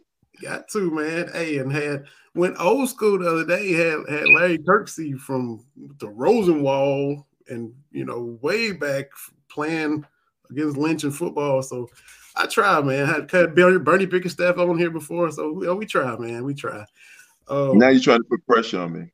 No, no, no. Because see, I'm see, just playing, Vinny. I'm just playing. I'm just playing. because when you're talking about hoopers from where I'm from, you won't get far down the list before your name comes up. So you can be humble and maybe say, ah, but your name is right there with all those great ones. And for me saying it was weird because you with Harlan now, because when I was in Cumberland, Harlan was the big rival. We couldn't stand them. You did the same thing because you started at Lynch and then finished at Cumberland, right? Yes, my freshman year uh, was the last year Lynch High School. So I went there. Then we went to Cumberland. I was there for three years. So uh, I kind of got a mixture of both. But Lynch was an independent school at the time. So I just moved back over to independent when I went to get, went to Harlan. But yeah, exactly. So Cumberland was county, and then Yes. you're at Harlan Independent because Cumberland has been consolidated into Harlan County, and you had Evarts and Cawood, and now you're back at Harlan Independent. I mean, yo, you you've been on both sides throughout, man. Basically, Yes, and I worked at uh, Harlan County High School, the new high school, as an assistant coach for two years. okay, cool. So I ran the whole gamut of uh, experience in city and county and Lynch and Harlan and Cumberland. Like I've been all over the county. For sure, for sure, man. Let's talk about that too. We get get to your we gotta get to your team as well, but Okay. your your your journey as a as a player, playing for Lynch and Cumberland, go wherever you want to go with that. Tell people that didn't see you kind of what your game was like. Give a little scout report of what Derrick Akal was like when he was doing his thing. Well, it, it ain't much to say. I mean, I wasn't, you know, I wasn't obviously the guys that you named, but uh, I was a young cat. I graduated at 17, so I was a late bloomer. So in high school, a lot of people may not know about me. I only got to play my senior year actually, and um, had four different coaches in four years in high school. Then I went to Tennessee Wesleyan in Athens, Tennessee, and played four years. And had two different coaches there. So from 17 to 19, I probably gained about 15 to 20 pounds and grew about three inches. So then, of course, that kind of changed me a little bit, uh, the, the way I played. So, uh, you know, back then it wasn't any three pointer. So I was more of a driver and, and an athlete. Uh, and a matter of fact, they put the three in maybe my sophomore year in college. So that's when adjustments started to take place. But even then, it was like, don't take threes, you know. And if, you know, as we get into more about my team, you'll see that I've turned that around like 360 a 180 but uh yes uh so man I, I my career probably later on in my life uh and probably when you probably seen me or people in lynch could remember me it's probably when i got 19 20ish so speaking to me speaking about me as a high school player uh wasn't much to speak speak about that's just the truth your your coaching journey too, man. You you you you've had a lot of coaches, like you said, in high school and college. So, who stood out as your influences? Where who did you take from? What's kind of molded you and shaped you? And where did you start your coaching career? And, and where's the places you've been as a coach? Okay, I, you know, I spent 11 years in the Army. Uh, so that kind of shaped a lot of my coaching also. The leadership skills I learned in the Army, trying to apply some of those things. So that kind of shaped it. Uh, some of the coaches I learned a lot from, some of the coaches I learned how not to do things. That's just, you know, the way it is. Uh, having that many different coaches, you've learned a lot of different ways of doing things. When I came back to Lynch, uh, Bill Scott, I don't know if you remember Bill Scott, uh, Vinny. He was coaching Cumberland at the time, and he let me come along and and help a little bit. And uh, but you know, we're talking about 2002, three, 2003 when I first started coaching uh, back here. Uh, so, but that was when the game was a little different. Like I guess you guys, you know, you guys watching the basketball now, it don't look anything like it did in 02. So for me as a coach, you know, I've, I've had to like look at a whole bunch of different guys. Now I still got a bunch of my friends who coach high school and some who coach college, and a couple guys who played in the NBA I talked to. So we kind of like, you know, uh, bounce things off each other. So the coach today, the coach of Cal today, is totally different than the coach of Cal in 03. And I had I had Coach Scott my freshman year. I had him in shop class and uh, at Cumberland, and he brought you on. It's crazy. It's about to be 20 years since Cumberland made that run, won the region, and went to state. And you were on that staff with him for Cumberland's Sweet 16 trip in, in 03, man. That's been 20 years ago, man. Yeah, I was, man. That was like uh, uh, a fun ride, man. You know, we had a bunch of guys, just tough. I call them football players because most of them play football. They was just tough guys, man, who defended. And uh, that was like one of those magical runs. You know, you look up three, well, five games later, you at Rupp Arena, and I don't know, we had a losing record that season, so which was even crazy. Yeah. You know, so that was the first time in the history of a county school that uh, they made it to the uh, Sweet 16. Because the whole town was there, man. I was I was living in Kingsport, Tennessee, and I got to work. And I'm driving to Lexington. I said Cumberland's in the Sweet 16, and like you said, the season was bumpy, and then you get hot in the district, get hot, win the regional, and and you was in Rupp, and I was in Rupp to watch y'all, man. It was it was like you said, it was magical. It really was. It was it was fun, man. It was fun. I like to go back another time. yeah, and look, man, your your team right now this year, twenty and three. Uh, let's see, and you mentioned, you know, the scoring. Like, let's see, I looked it up. Seventeen hundred points, seventeen hundred fifty-four points scored. 1385 points allowed. So that just tells me I ain't I ain't really great at math. Y'all blowing people out. Basically, to have almost 400 point differential as far as points scored, points allowed uh, went to the Facebook page, and, and the promo is the most electrifying team in Kentucky. That's that's what y'all are saying. Eleven times y'all scored over 80 points, three times scored over 90, hit 100 the other night when y'all beat Middlesboro 100 to 51. So is that the style of play every year, or is it because based off of personnel this year that you're playing this way? Because you got a lot of guards with a lot of experience. Just tell us a little bit about your, your philosophy and your squad. I've always wanted to play this style, but like you said, you know, you got to have the guys ready to play this style. We'll get a little bit more depth now. Uh, we're a better shooting team. Uh, so, like, if you watch us play, we're going to take about 33s, 33s a game, uh, sometime even more. Uh, and we're going to probably take the first three we see. Like it goes against what I started doing when I first coached. Like I would spend an hour and a half working on defense, uh, and but we could never score early in the early years. Um, so as I started to coach and to, for me evolve, I kind of said to myself one day, like unless they start giving me points for doing anything other than putting the ball in the hole, maybe we need to start shooting the ball a bit more. So we've spent a lot of times, uh, a lot of time in our practice shooting the ball, and we I think we shoot like 37 and 38 percent from three. I got about three guys that can shoot it over 40 percent, but we do that a lot. So uh, I don't know about the most electrifying, you know, team, uh, but I think we're a fun team. If you come watch us, we're going to get up and down the floor. We're going to pick up defensively. We're one of the top rebounding teams in the state, uh, and I only got one guy over six two. Uh, we go to the boards hard. We defend. Um, so like I said, I don't, you know, I guess that's an eye beholder what's electrifying, you know, but uh, I, I, think we're a fun team to watch, entertaining team to watch. I was just, I was reading what the Facebook, I was just reading what it said. I wasn't, I wasn't stretching nothing. I was. like, hey, listen, when you, yeah, when you, I said, now he gonna have teams coming at us, man, saying, no, it ain't them, you know. So I don't know, man. I don't know. I don't know. You know, but you know, you know, we probably had. Uh, like I said, I don't have anybody over six two, and I got a couple guys uh, that's very explosive to be six foot, and we probably had I'm gonna say 15 18 dunks in the season um, from a guys guys who are 5'11 and about six one. So uh, when that happens, you know, there's something you don't see often in the game. It's 5'11, six foot guys dunking uh, off alley oops and off the break. So maybe that's where that comes from. Uh, but like I said, we take 33s a game. So if you see three dunks, you're probably gonna see 33s. So maybe they're talking about the electrifying thing is the 33s that we take, and not necessarily the three dunks.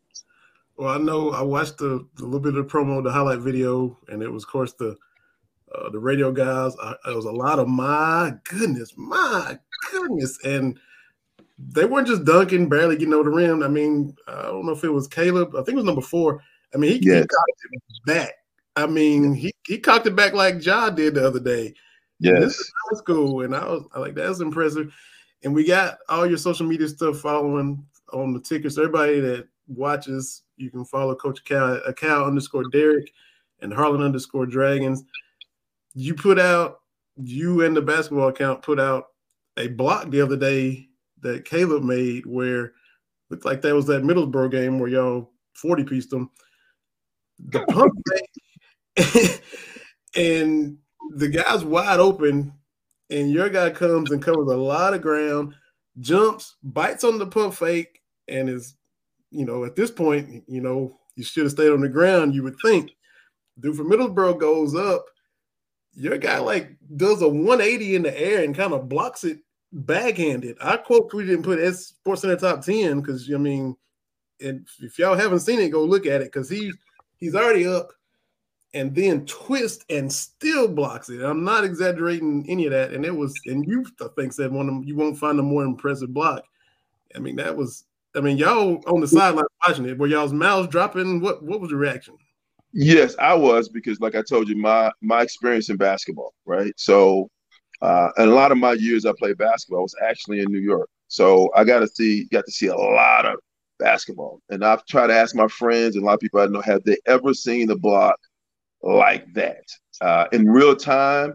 It took me a second to process it, uh, but Caleb is one of the most like to me. Caleb is an elite athlete, and that's at any level. Uh, he can do the between the legs dunks. Uh, he can do the 360 backwards dunks, and he's about 5'11 and a half. Uh, so when he jumps up there with his left hand to block it, realizes he misses it and does a 180 and backhands it out of bounds uh, in slow motion is really crazy. Yeah. And what happened was Kevin Durant actually tweeted a block by Nick Claxton. And Nick went up left handed, still facing the guy, missed it, and blocked it with his right hand. So I subtweeted Kevin Durant and put Caleb's block on there because I think Caleb's block was the best block I've ever seen personally. And if somebody can show me one that's better, then I'll take it. But if you do a 360 and backhand one out of bounds at 5'11 and a half out on a pump fake, then I want to see that one. And he kind of had to do the oh y'all all gonna know what I'm talking about. He kind of had to move his head from the backboard like like Michael Cooper did when Dr. J dunked on him. He as he's spinning, he kind of like ducked his head so he didn't hit the bottom of the backboard and still block it with the other hand. So he, I mean, he did all that in in one fell swoop. It was crazy. And what's crazy about Caleb is we talking about his athleticism, but he shoots over forty percent from three, and he's one of the top three point shooters in the state of Kentucky right now. Man, so complete game. TB man, if you got anything, man, I ain't trying to. Yes. No, you know I love it when we talk basketball. That's my that's the sport I grew up on uh, even even back in Louisville. So I'm listening to Coach uh, talk, uh, and Coach, you talking about having to kind of change your your mindset because Vinny and I are old. Can we say that, Vinny? And how the game used to be, but now you got to. The three isn't just a luxury. You have to be efficient at it if you're going to be competitive, and that to me is that that switch where it went from like a I don't want to say like a freak thing, like, oh, you know, you hit some threes, but now you've got to be able to both defend athletically as well as the finesse part of hitting that three point shot. Yeah. Uh, and see, so another thing, I started to realize like a lot of kids don't play a lot of pickup ball anymore. Okay. Uh, so you don't see a lot of the things that I seen when I was young in terms of how to shoot the ball mid range or get yourself open. And it's just realistically, three points is more than two. I mean, that's just that's just factual. And the most contested shots you're going to get is the shots that get closer to the rim. Okay, against a good team, the closer I get, the more contested the shot going to be. Uh, and just in terms of if you just watch the stats, and I know it's crazy, and I'm not a, like I'm from the 80s, I'm 56 years old, and this was a battle for me to deal with taking threes. But when the numbers was put in front of me, it was just hard to deny. And as stubborn as I am, uh, it was just hard to deny. So now that don't mean just launch 40 footers, which we do sometime and it frustrates me. But uh, if you play a team that's going to shoot 38% from three, take 30 of them, and make about 12 to 15 a game, I don't know how you overcome that with just twos. That makes sense. Yeah, the math don't math. Yeah. yeah. It, it doesn't. Now, like I said, I come from an era when there wasn't any threes. And I got friends right now think I'm nuts. Like, why you guys take so many threes? Why you shoot so many threes? One, I don't have any post players that I can throw it down to and make consistent twos. Right? That's number one.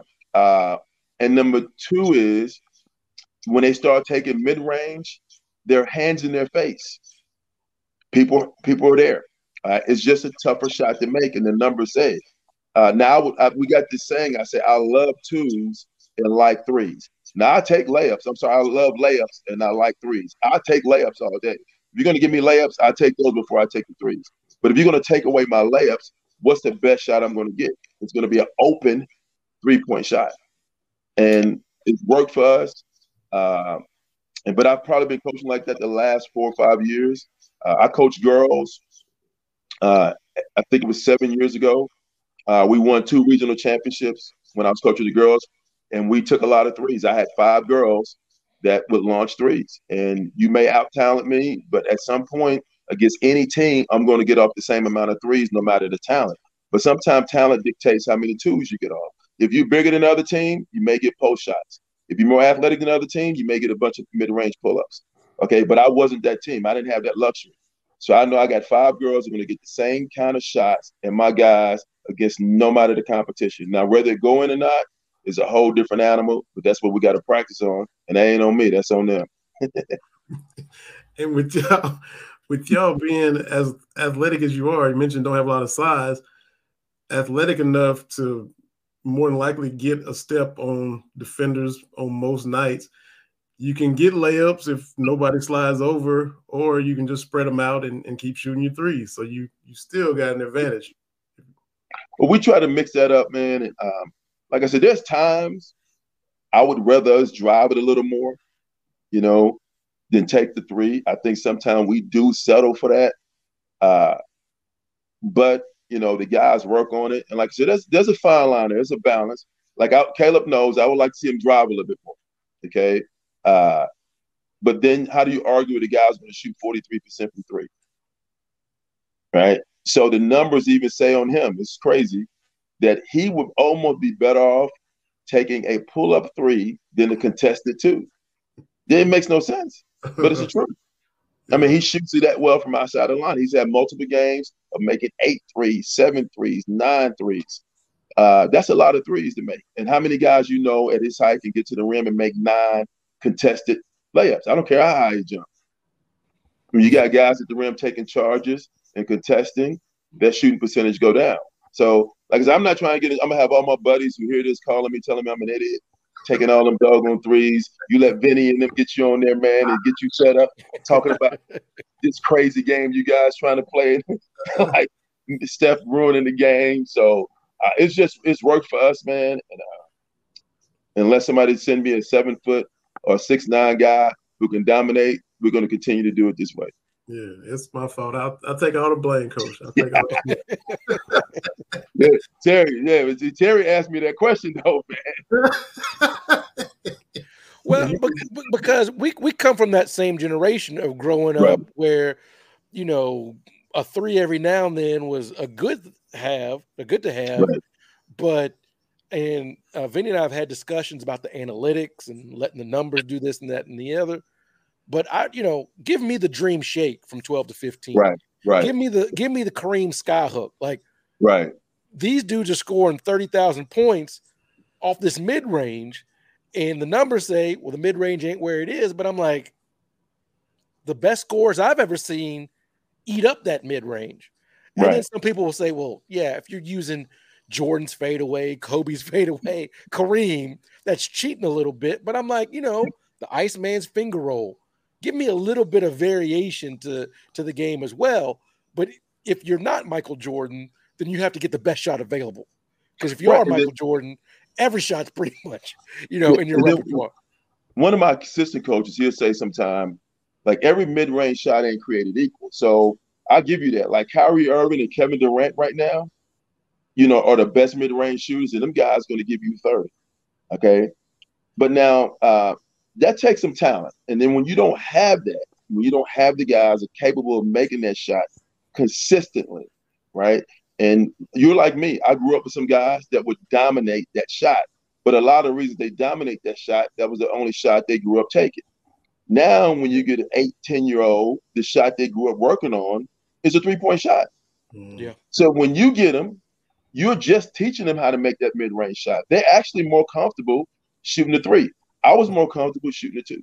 So I'm going to have to try to relearn what, you know, retrain them how to make a mid range contested shot, which takes a lot of time. Then it takes a lot of playing to get somebody, which kids don't do now. Kids going to go to the park, play one on one. It's just a one on one game. They don't get to play against older guys.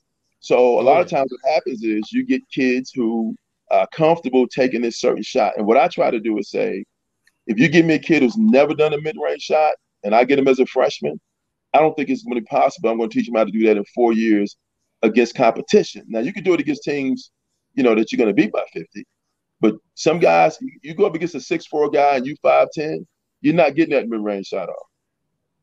No. If you six foot, you got a six-three athlete in front of you, you're not getting that mid-range shot off, especially off the dribble. Right mm-hmm. now, if you create some type of help and somebody kick it to you and you got a three, that's maybe the best shot you get against that particular defender. So for me, it was about how do I beat the best competition, right? And for us, that was the best shot I could get for the players who wasn't as athletic or wasn't as talented as the rest of them. And I felt like if I got five guys on the floor that you have to guard from everywhere, it makes me more dangerous. And if you you know how it was, who did you fear the most a lot of times? The guy was going to put the ball in the hole. Right? And if I got five of them, if one in the corner, one the other corner, I got two on the wings, how do you help knowing that there's a chance they may make it from uh, 20 feet? Mm-hmm. And that's a lot just based on their talent. Some of them just not talented enough to dribble, get that shot off in your face, do the spin, do all these different things. Now, if you have those guys, great. But it wouldn't hurt for them to also be able to make a shot from the three point line. But if you don't, to me, you got to have guys who can make an outside shot consistently, but you got to work on it. And we do. But I'm with you though. Like I said, it's a battle. It was a battle, coach. I'm telling you, it was a battle, man. I still we, struggle. We old heads here fight the numbers. I, I still you. struggle with it, man. I struggle sometimes. I go, man, uh, you know, uh, you know, but uh, it's just hard to argue with sometimes. Yeah. So you got uh, Harlan County at home tomorrow, and then at Harlan County Tuesday. So it's a quick, look like the quickest turnaround of the teams you play twice on the schedule. Do you like a quick turnaround like that, or do you like a little more time to go by when you have that rematch with, with the Clay counties and the Harlans and the teams you have to play twice? I like space in between, but uh, we had to reschedule this game tomorrow because we had won the All A region and we was going to play them during that week. So that's the only reason it was that quick. Okay. I'm gonna normally to... we would have a little bit. Normally we play them like in December and and then uh, late January. I'm gonna try to run home. I can't make it tomorrow, but Tuesday I'm gonna run up there and try to try to watch y'all at Harlan County. So be back home and yeah, get y'all. So yeah, yeah. looking forward to it. That is uh that is a rivalry. it is a, that's you know uh, since they opened that school Have you been to that gym? You seen that gym? Yeah, been to one game there. This second second uh Okay. second game. My. They got one of the best facilities in the state. All right. Mhm. And when we go over there, it is packed. Okay. And they'll come to our gym. Um, and we've lost one home game in I think three years. Okay. And they're gonna come in here tomorrow. And when I say it's gonna be an exciting uh, game, I I can't put enough on how exciting it's gonna be. Uh, we got two top teams in our region. I think they only lost four games. Yeah. We only lost three. Uh, they got some guys over there can play. We got some. So that'll be a great high school basketball. It's actually gonna be on WYMT. So if you get a chance to catch a TV on it, you could you can stream it and watch it. Tomorrow, Should be some high level basketball. tomorrow streaming. Yeah, WYMT. Yeah. Okay. That's good stuff WYMT. For sure. Um, and I noticed I saw you got third and fourth grade intramurals coming up this month. Uh, so what's what's that? Tell us about that. Well, man, I've been on this thing uh, of trying to get kids more involved in basketball. Like, if you see the thing at the bottom, is actually a picture of my son, uh, and it's GD, GTG, which means grow the game. Uh, so, at the third and fourth grade level, man, I like to see kids actually have fun playing the game. It's actually going to be a three on three league. Uh, it's not going to be a five on five. I'm going to try to get kids to get more touches, more shots, more chance to be able to dribble. And I'm going to do it without coaches because I think sometimes they get in their way of learning.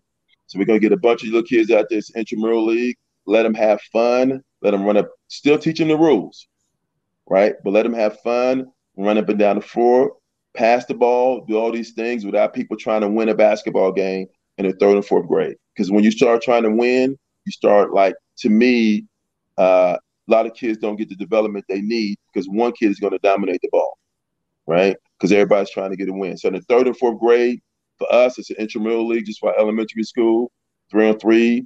Uh, and we're going to have some skill development during the week. So I may come in on a Wednesday, get all of the kids in there for two hours and just do some ball handling, some passing, run around, some different motor skill stuff, teaching them how to run and jump and cut, all those kind of things. And then on the weekend, go play some three on three uh, full court with lowered goals and smaller balls. And I saw one. This is at the Harlan High School gym or the elementary school gym. Well, the, the promo was for the initial day of everybody come to the Harlan High School gym. Uh, we're going to get together. Should have about 40 kids.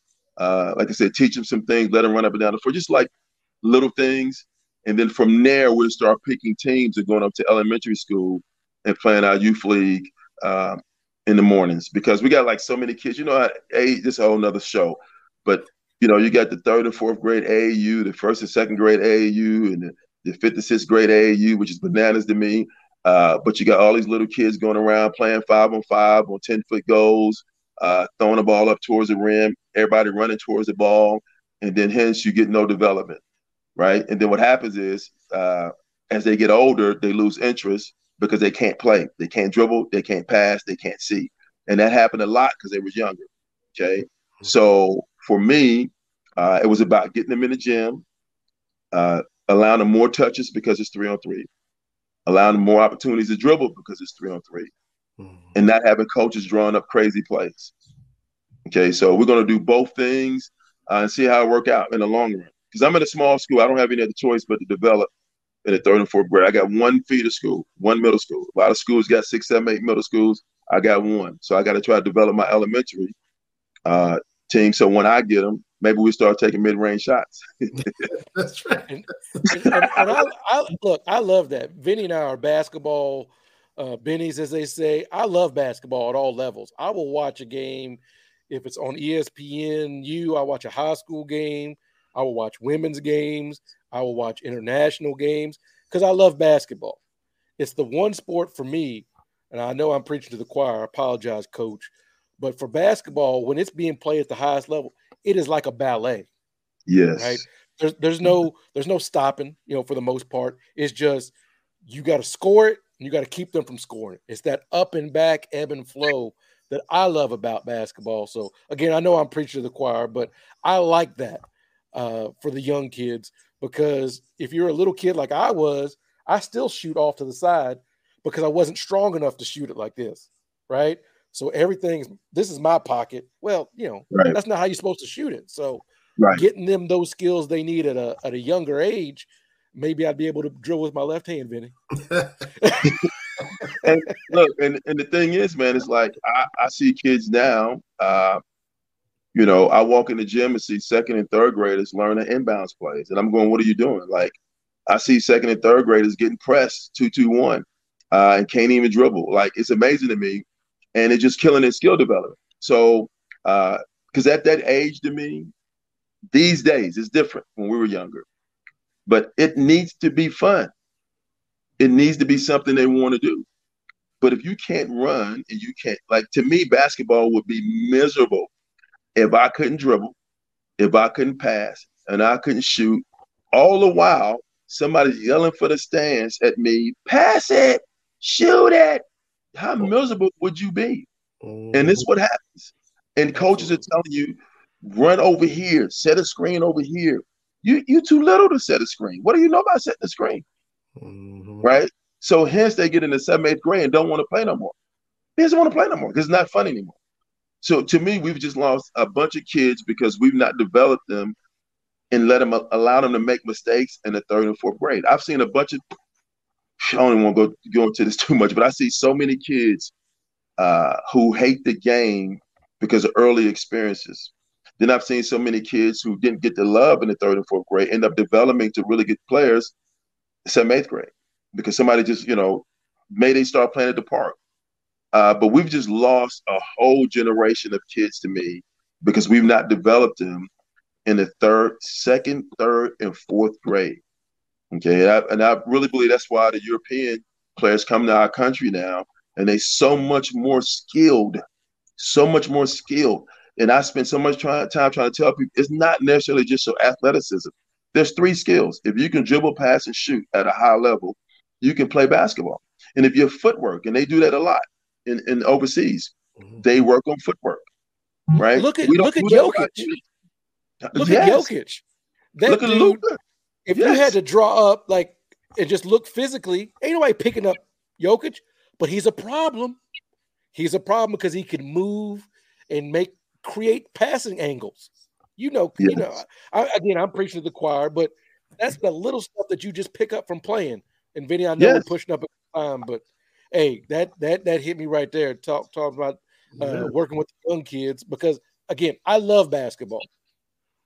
I wish I was better, but you know, it is what it is, Vinny. You pretty much hit, you pretty much hit the last thing I had written down. I was going to ask you to, from your perspective, the similarities and differences. You know, growing up where we grew up, based on what you see as far as the game, you growing up and kids today, and you you pretty much, I mean, you, have been all over that already. Just you know. so yeah. One last thing though, Ben. Let me tell you something. Was interesting. Like so this year, in the last couple of years, if you watch me, so if you watch us play, don't get mad at me because I sit down 31 minutes probably, right?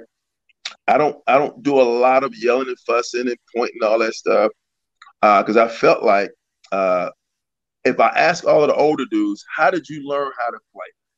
They're to tell me by playing pickup, learning at the park, that no coach really taught them. They learned how to play by playing, right? So what I learned was when I learned how to play, because I was at the social club playing with all the older guys, right? Mm-hmm. They wouldn't pass me the ball because they wanted to win. Go over there and guard that guy. Cut right there. You got to box out. I learned how to play the game that way, right? So I get my kids and I let them learn how to play by going out there and stand out of their way as coaches, I started to feel like early on I was in their way too much and I was stunting their growth. If I'm going to say you learn how to play by playing, why am I stopping them from playing every five seconds? Mm. Do this right. You're doing this wrong. Cut over here. Run this play, right? I wanted to create leaders. So if you watch us play, you'll notice my guys a lot of times will start coaching themselves. They start problem solving as you would in the pickup game. If we're in a pickup game right now, us three, we would know who the best shooter was, who's the best ball handler, who we don't want shooting, who we want catching the ball. kids can do the same thing if we just leave them alone. Mm. So as third and fourth graders, that's why I don't want no coaches. Let them learn. And a lot of times through failure and mistakes, you learn at a higher level. I don't need to be in the middle of that all the time. Mhm. Right. So if you watch us and you see Coach Cal over there, it's because I have prepared them in practice. The game is the test. I can't shoot it. I can't rebound it. You know what you're supposed to be doing. Hold each other accountable. I can guide you, but I can't walk up and down the sideline stressing myself out after we already worked that. I got high blood pressure. Like what am, what am I doing? so, Oh, you know what I mean? Yeah. I'm done with this overcoaching. You done with it? Yes, I'm too old for that, man. I'm too old for that. it didn't work. It didn't work when I was doing it. One, hey, one last thing too. We talked old school, we talked mid range and all this. LeBron is about to break Kareem's scoring record. I, for one, never thought anybody would do that. When when Karl Malone got within 15, 1800 points and didn't make it, I was like, well, that's that's the most serious challenge that Kareem's ever going to get. Your thoughts on seeing this record almost be surpassed? I mean, it's been a record for 40 years and, and it's about to be broken. So your thoughts on it? Man, uh, LeBron is just different. The fact that he can play that many years is crazy to me. Uh, I would I would have never thought somebody would break Kareem's record. Uh, but then we go into where the rules are, uh, and I say it's two. When I say it's two different games, man, it's amazing. It is two different games from when Kareem played to the early 2000s to now. Uh, I wouldn't want to, you know, I'm not want to demean what he's done because if, if you know, if it was that easy, everybody would have done it. Uh, but the three point shot has helped a lot. The no defense in terms of you can't touch each other has helped a lot. And the skill level of these guys are just crazy. Like it's just crazy. Like the skill level, how these guys can dribble, pass, and shoot. Uh, so you know, it's going to be crazy when it happens. But you know, the craziest stat that he's fifth all time in assists. Yeah. Yes. Yes. Yeah. That's crazy to me. You know, like number one all time in scoring, fifth all time in assists. And I hope my uncle Richard ain't paying attention, but I think he also number one in turnovers all the time. You got, you got that little Hey, I had to throw, I had to throw that out there. got that got that Brett Favre most touchdowns. Yeah, most, hey, I'm a Michael Jordan guy, man. I'm a Michael Jordan guy. So that was tough. That little that last spell I just did about LeBron was tough, man. I'm a Jordan guy. But I gotta give a man his respect, man. I gotta give him his respect. Absolutely. Well, I'm gonna I'm gonna catch you uh catch y'all Tuesday night. I'm gonna come up for the game. Looking forward to it, and can't thank you enough for for hopping on here. I I think back a lot if you know me and Dad would always talk, and he would I'd call him, and he'd be telling me about what your team is doing. I went and saw Harlan play such and such. He'd be talking about what the Black Bears are doing. So I miss our conversations about your squad and what y'all be doing because he'd already be updated on what y'all been doing all season long. But uh looking forward to get up there, up there to watch y'all Tuesday night. Even though it's a road game for y'all, I'm gonna be back home watching the rivalry. I'm gonna be up in looking forward to it, man. I just told my team not too long ago a little bit about your dad, man. Like your dad was coming to games and I didn't even know it. You know, it was it was crazy. Like I look up and I was in Frankfort. Your dad was. I was like, "What is he doing down here?" You know, and I'd go to a game somewhere in another county. I'm like, "How is he here?" Like, but he would follow us and watch us play, and then I, I said, "I'd get you in for free." No, I'm good. Look, he was so good to me, man. Uh, and my girls and my guys that, uh, like, I miss him now. And people wouldn't understand because in this area, man, it's hard to get that kind of support, you know. Uh, but he supported my girls' team. He supported my boys' team. And one of the last times I seen him, he came to me, came by my house. He said, "Hey, coach," he said, "I want to give you something, man." And he gave me twenty five dollars to go feed me and my girlfriend. Just showed up in front of the house one day, and it was just crazy to me. Uh, he just he was a great guy, man. I, and I, like I said, I miss him, man. I miss him a lot. Yeah. But th- you know, I'm gonna let you guys go, man. Uh, ru- like, thanks for having me on, man. And uh, anytime you want me back on, I'd love to come back on. But listen, them other guys that was from come, just don't have them back on no more, man. You're making me look bad. Man. Oh, come on now. Hey, come we can you you can come on here and talk basketball anytime. You watch, watch. As soon as we post it out, I'm gonna tweet it out and put it on Facebook and all the social stuff. You you watch how much everybody's gonna enjoy this. Don't don't be selling yourself short, Coach. Come on now. I appreciate you guys, man. Hey, thank you so much, Coach. Thank you, Coach. We appreciate it. Now, nice meeting you, Terry. Nice meeting you too, sir. All right. See you guys. Be good. Derrick Akal, coach of the Harlan Green Dragons. They play the Black Bears tomorrow and Tuesday. It has been a while. We we had talked. That was probably last year, and then uh, he had some some family members he lost, and you know, dad passed away. He lost his sister recently, so Hey. Uh, hey, so I appreciate him doing it. And like I said, I was I texted him today because it's been a long time, and I figured, you know, set it up next week or the week after, depending on what's going on with his season and the team. You his coaches are busy. I was like, no way. Oh yeah. But uh, he was like, "Well, what time will tonight work?" I was like, "You talking?" About? He said, "What time?" I said, "You talking about tonight?"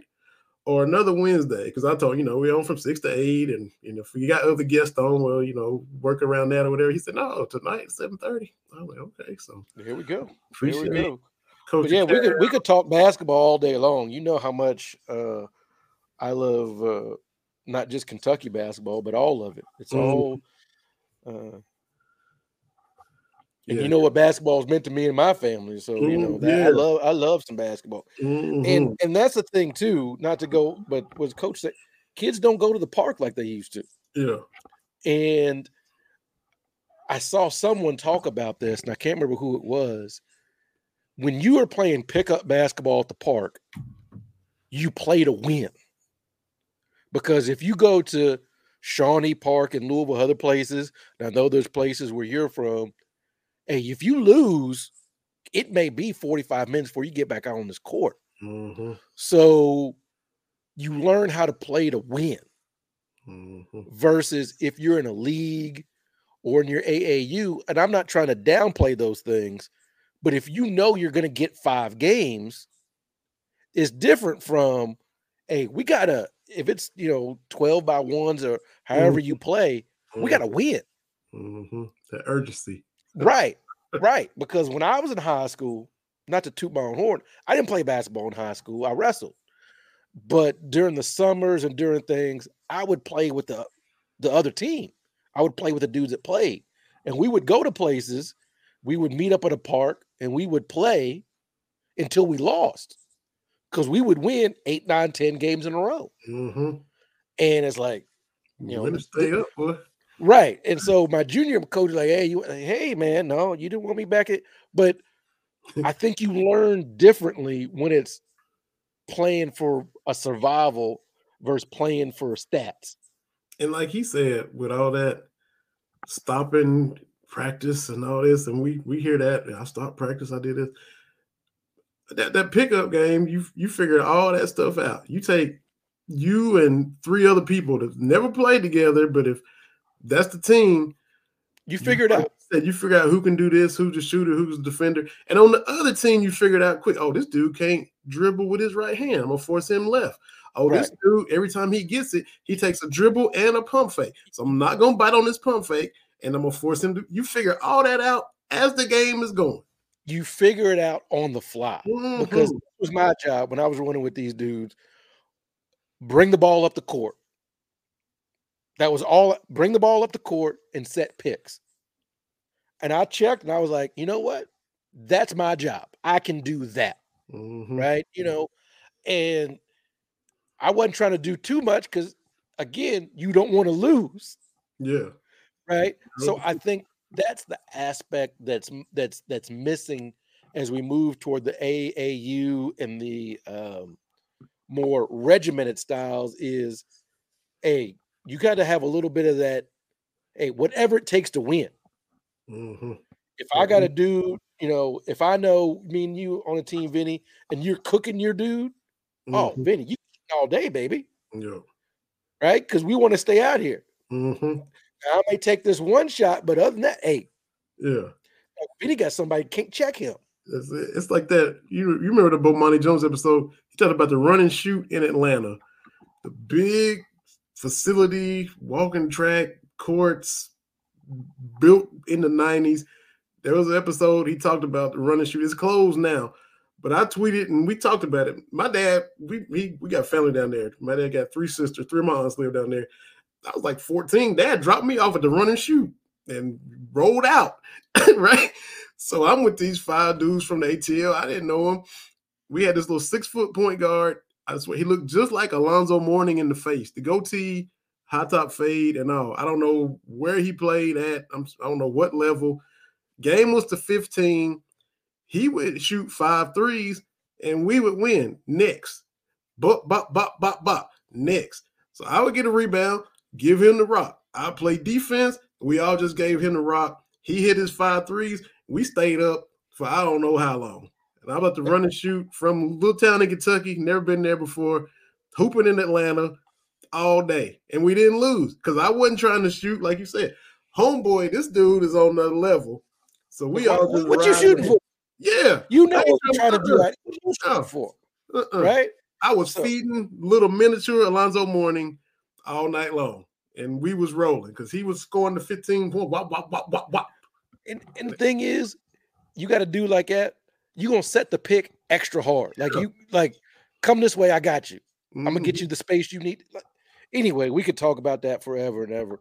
Um, I think we covered. Did we cover everything? We did, man. We covered it off super, very thoroughly. Very thoroughly. You talk dropped Bowl next week, but um, my had- lost. The Cats. I, you know, as Tristan said, I think the Cats gonna be a second weekend team. I feel it in my bones. Mhm. Absolutely. That sounds about right. And uh they keep doing what they're doing, they can do that. Yeah. Next week, uh got tentatively got got Mark Story set tentatively to hop on. Uh just did the sports figure of the year ballots and all that and look, with the her leader forever always drops knowledge. And I don't know if there's somebody else or not, but I'll I'll see. We'll get it all tweeted out. But we had a great one today.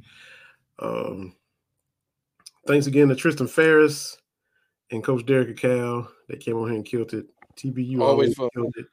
You always killing it. You dropped uh, plethora and cornucopia just just for the fun of it to enlighten everybody's vocabulary. Well, when your mother's English teacher, you should be able to use those words in a sentence because people be like, "Oh, you use that?" Hey, I don't be using English teacher, so yes.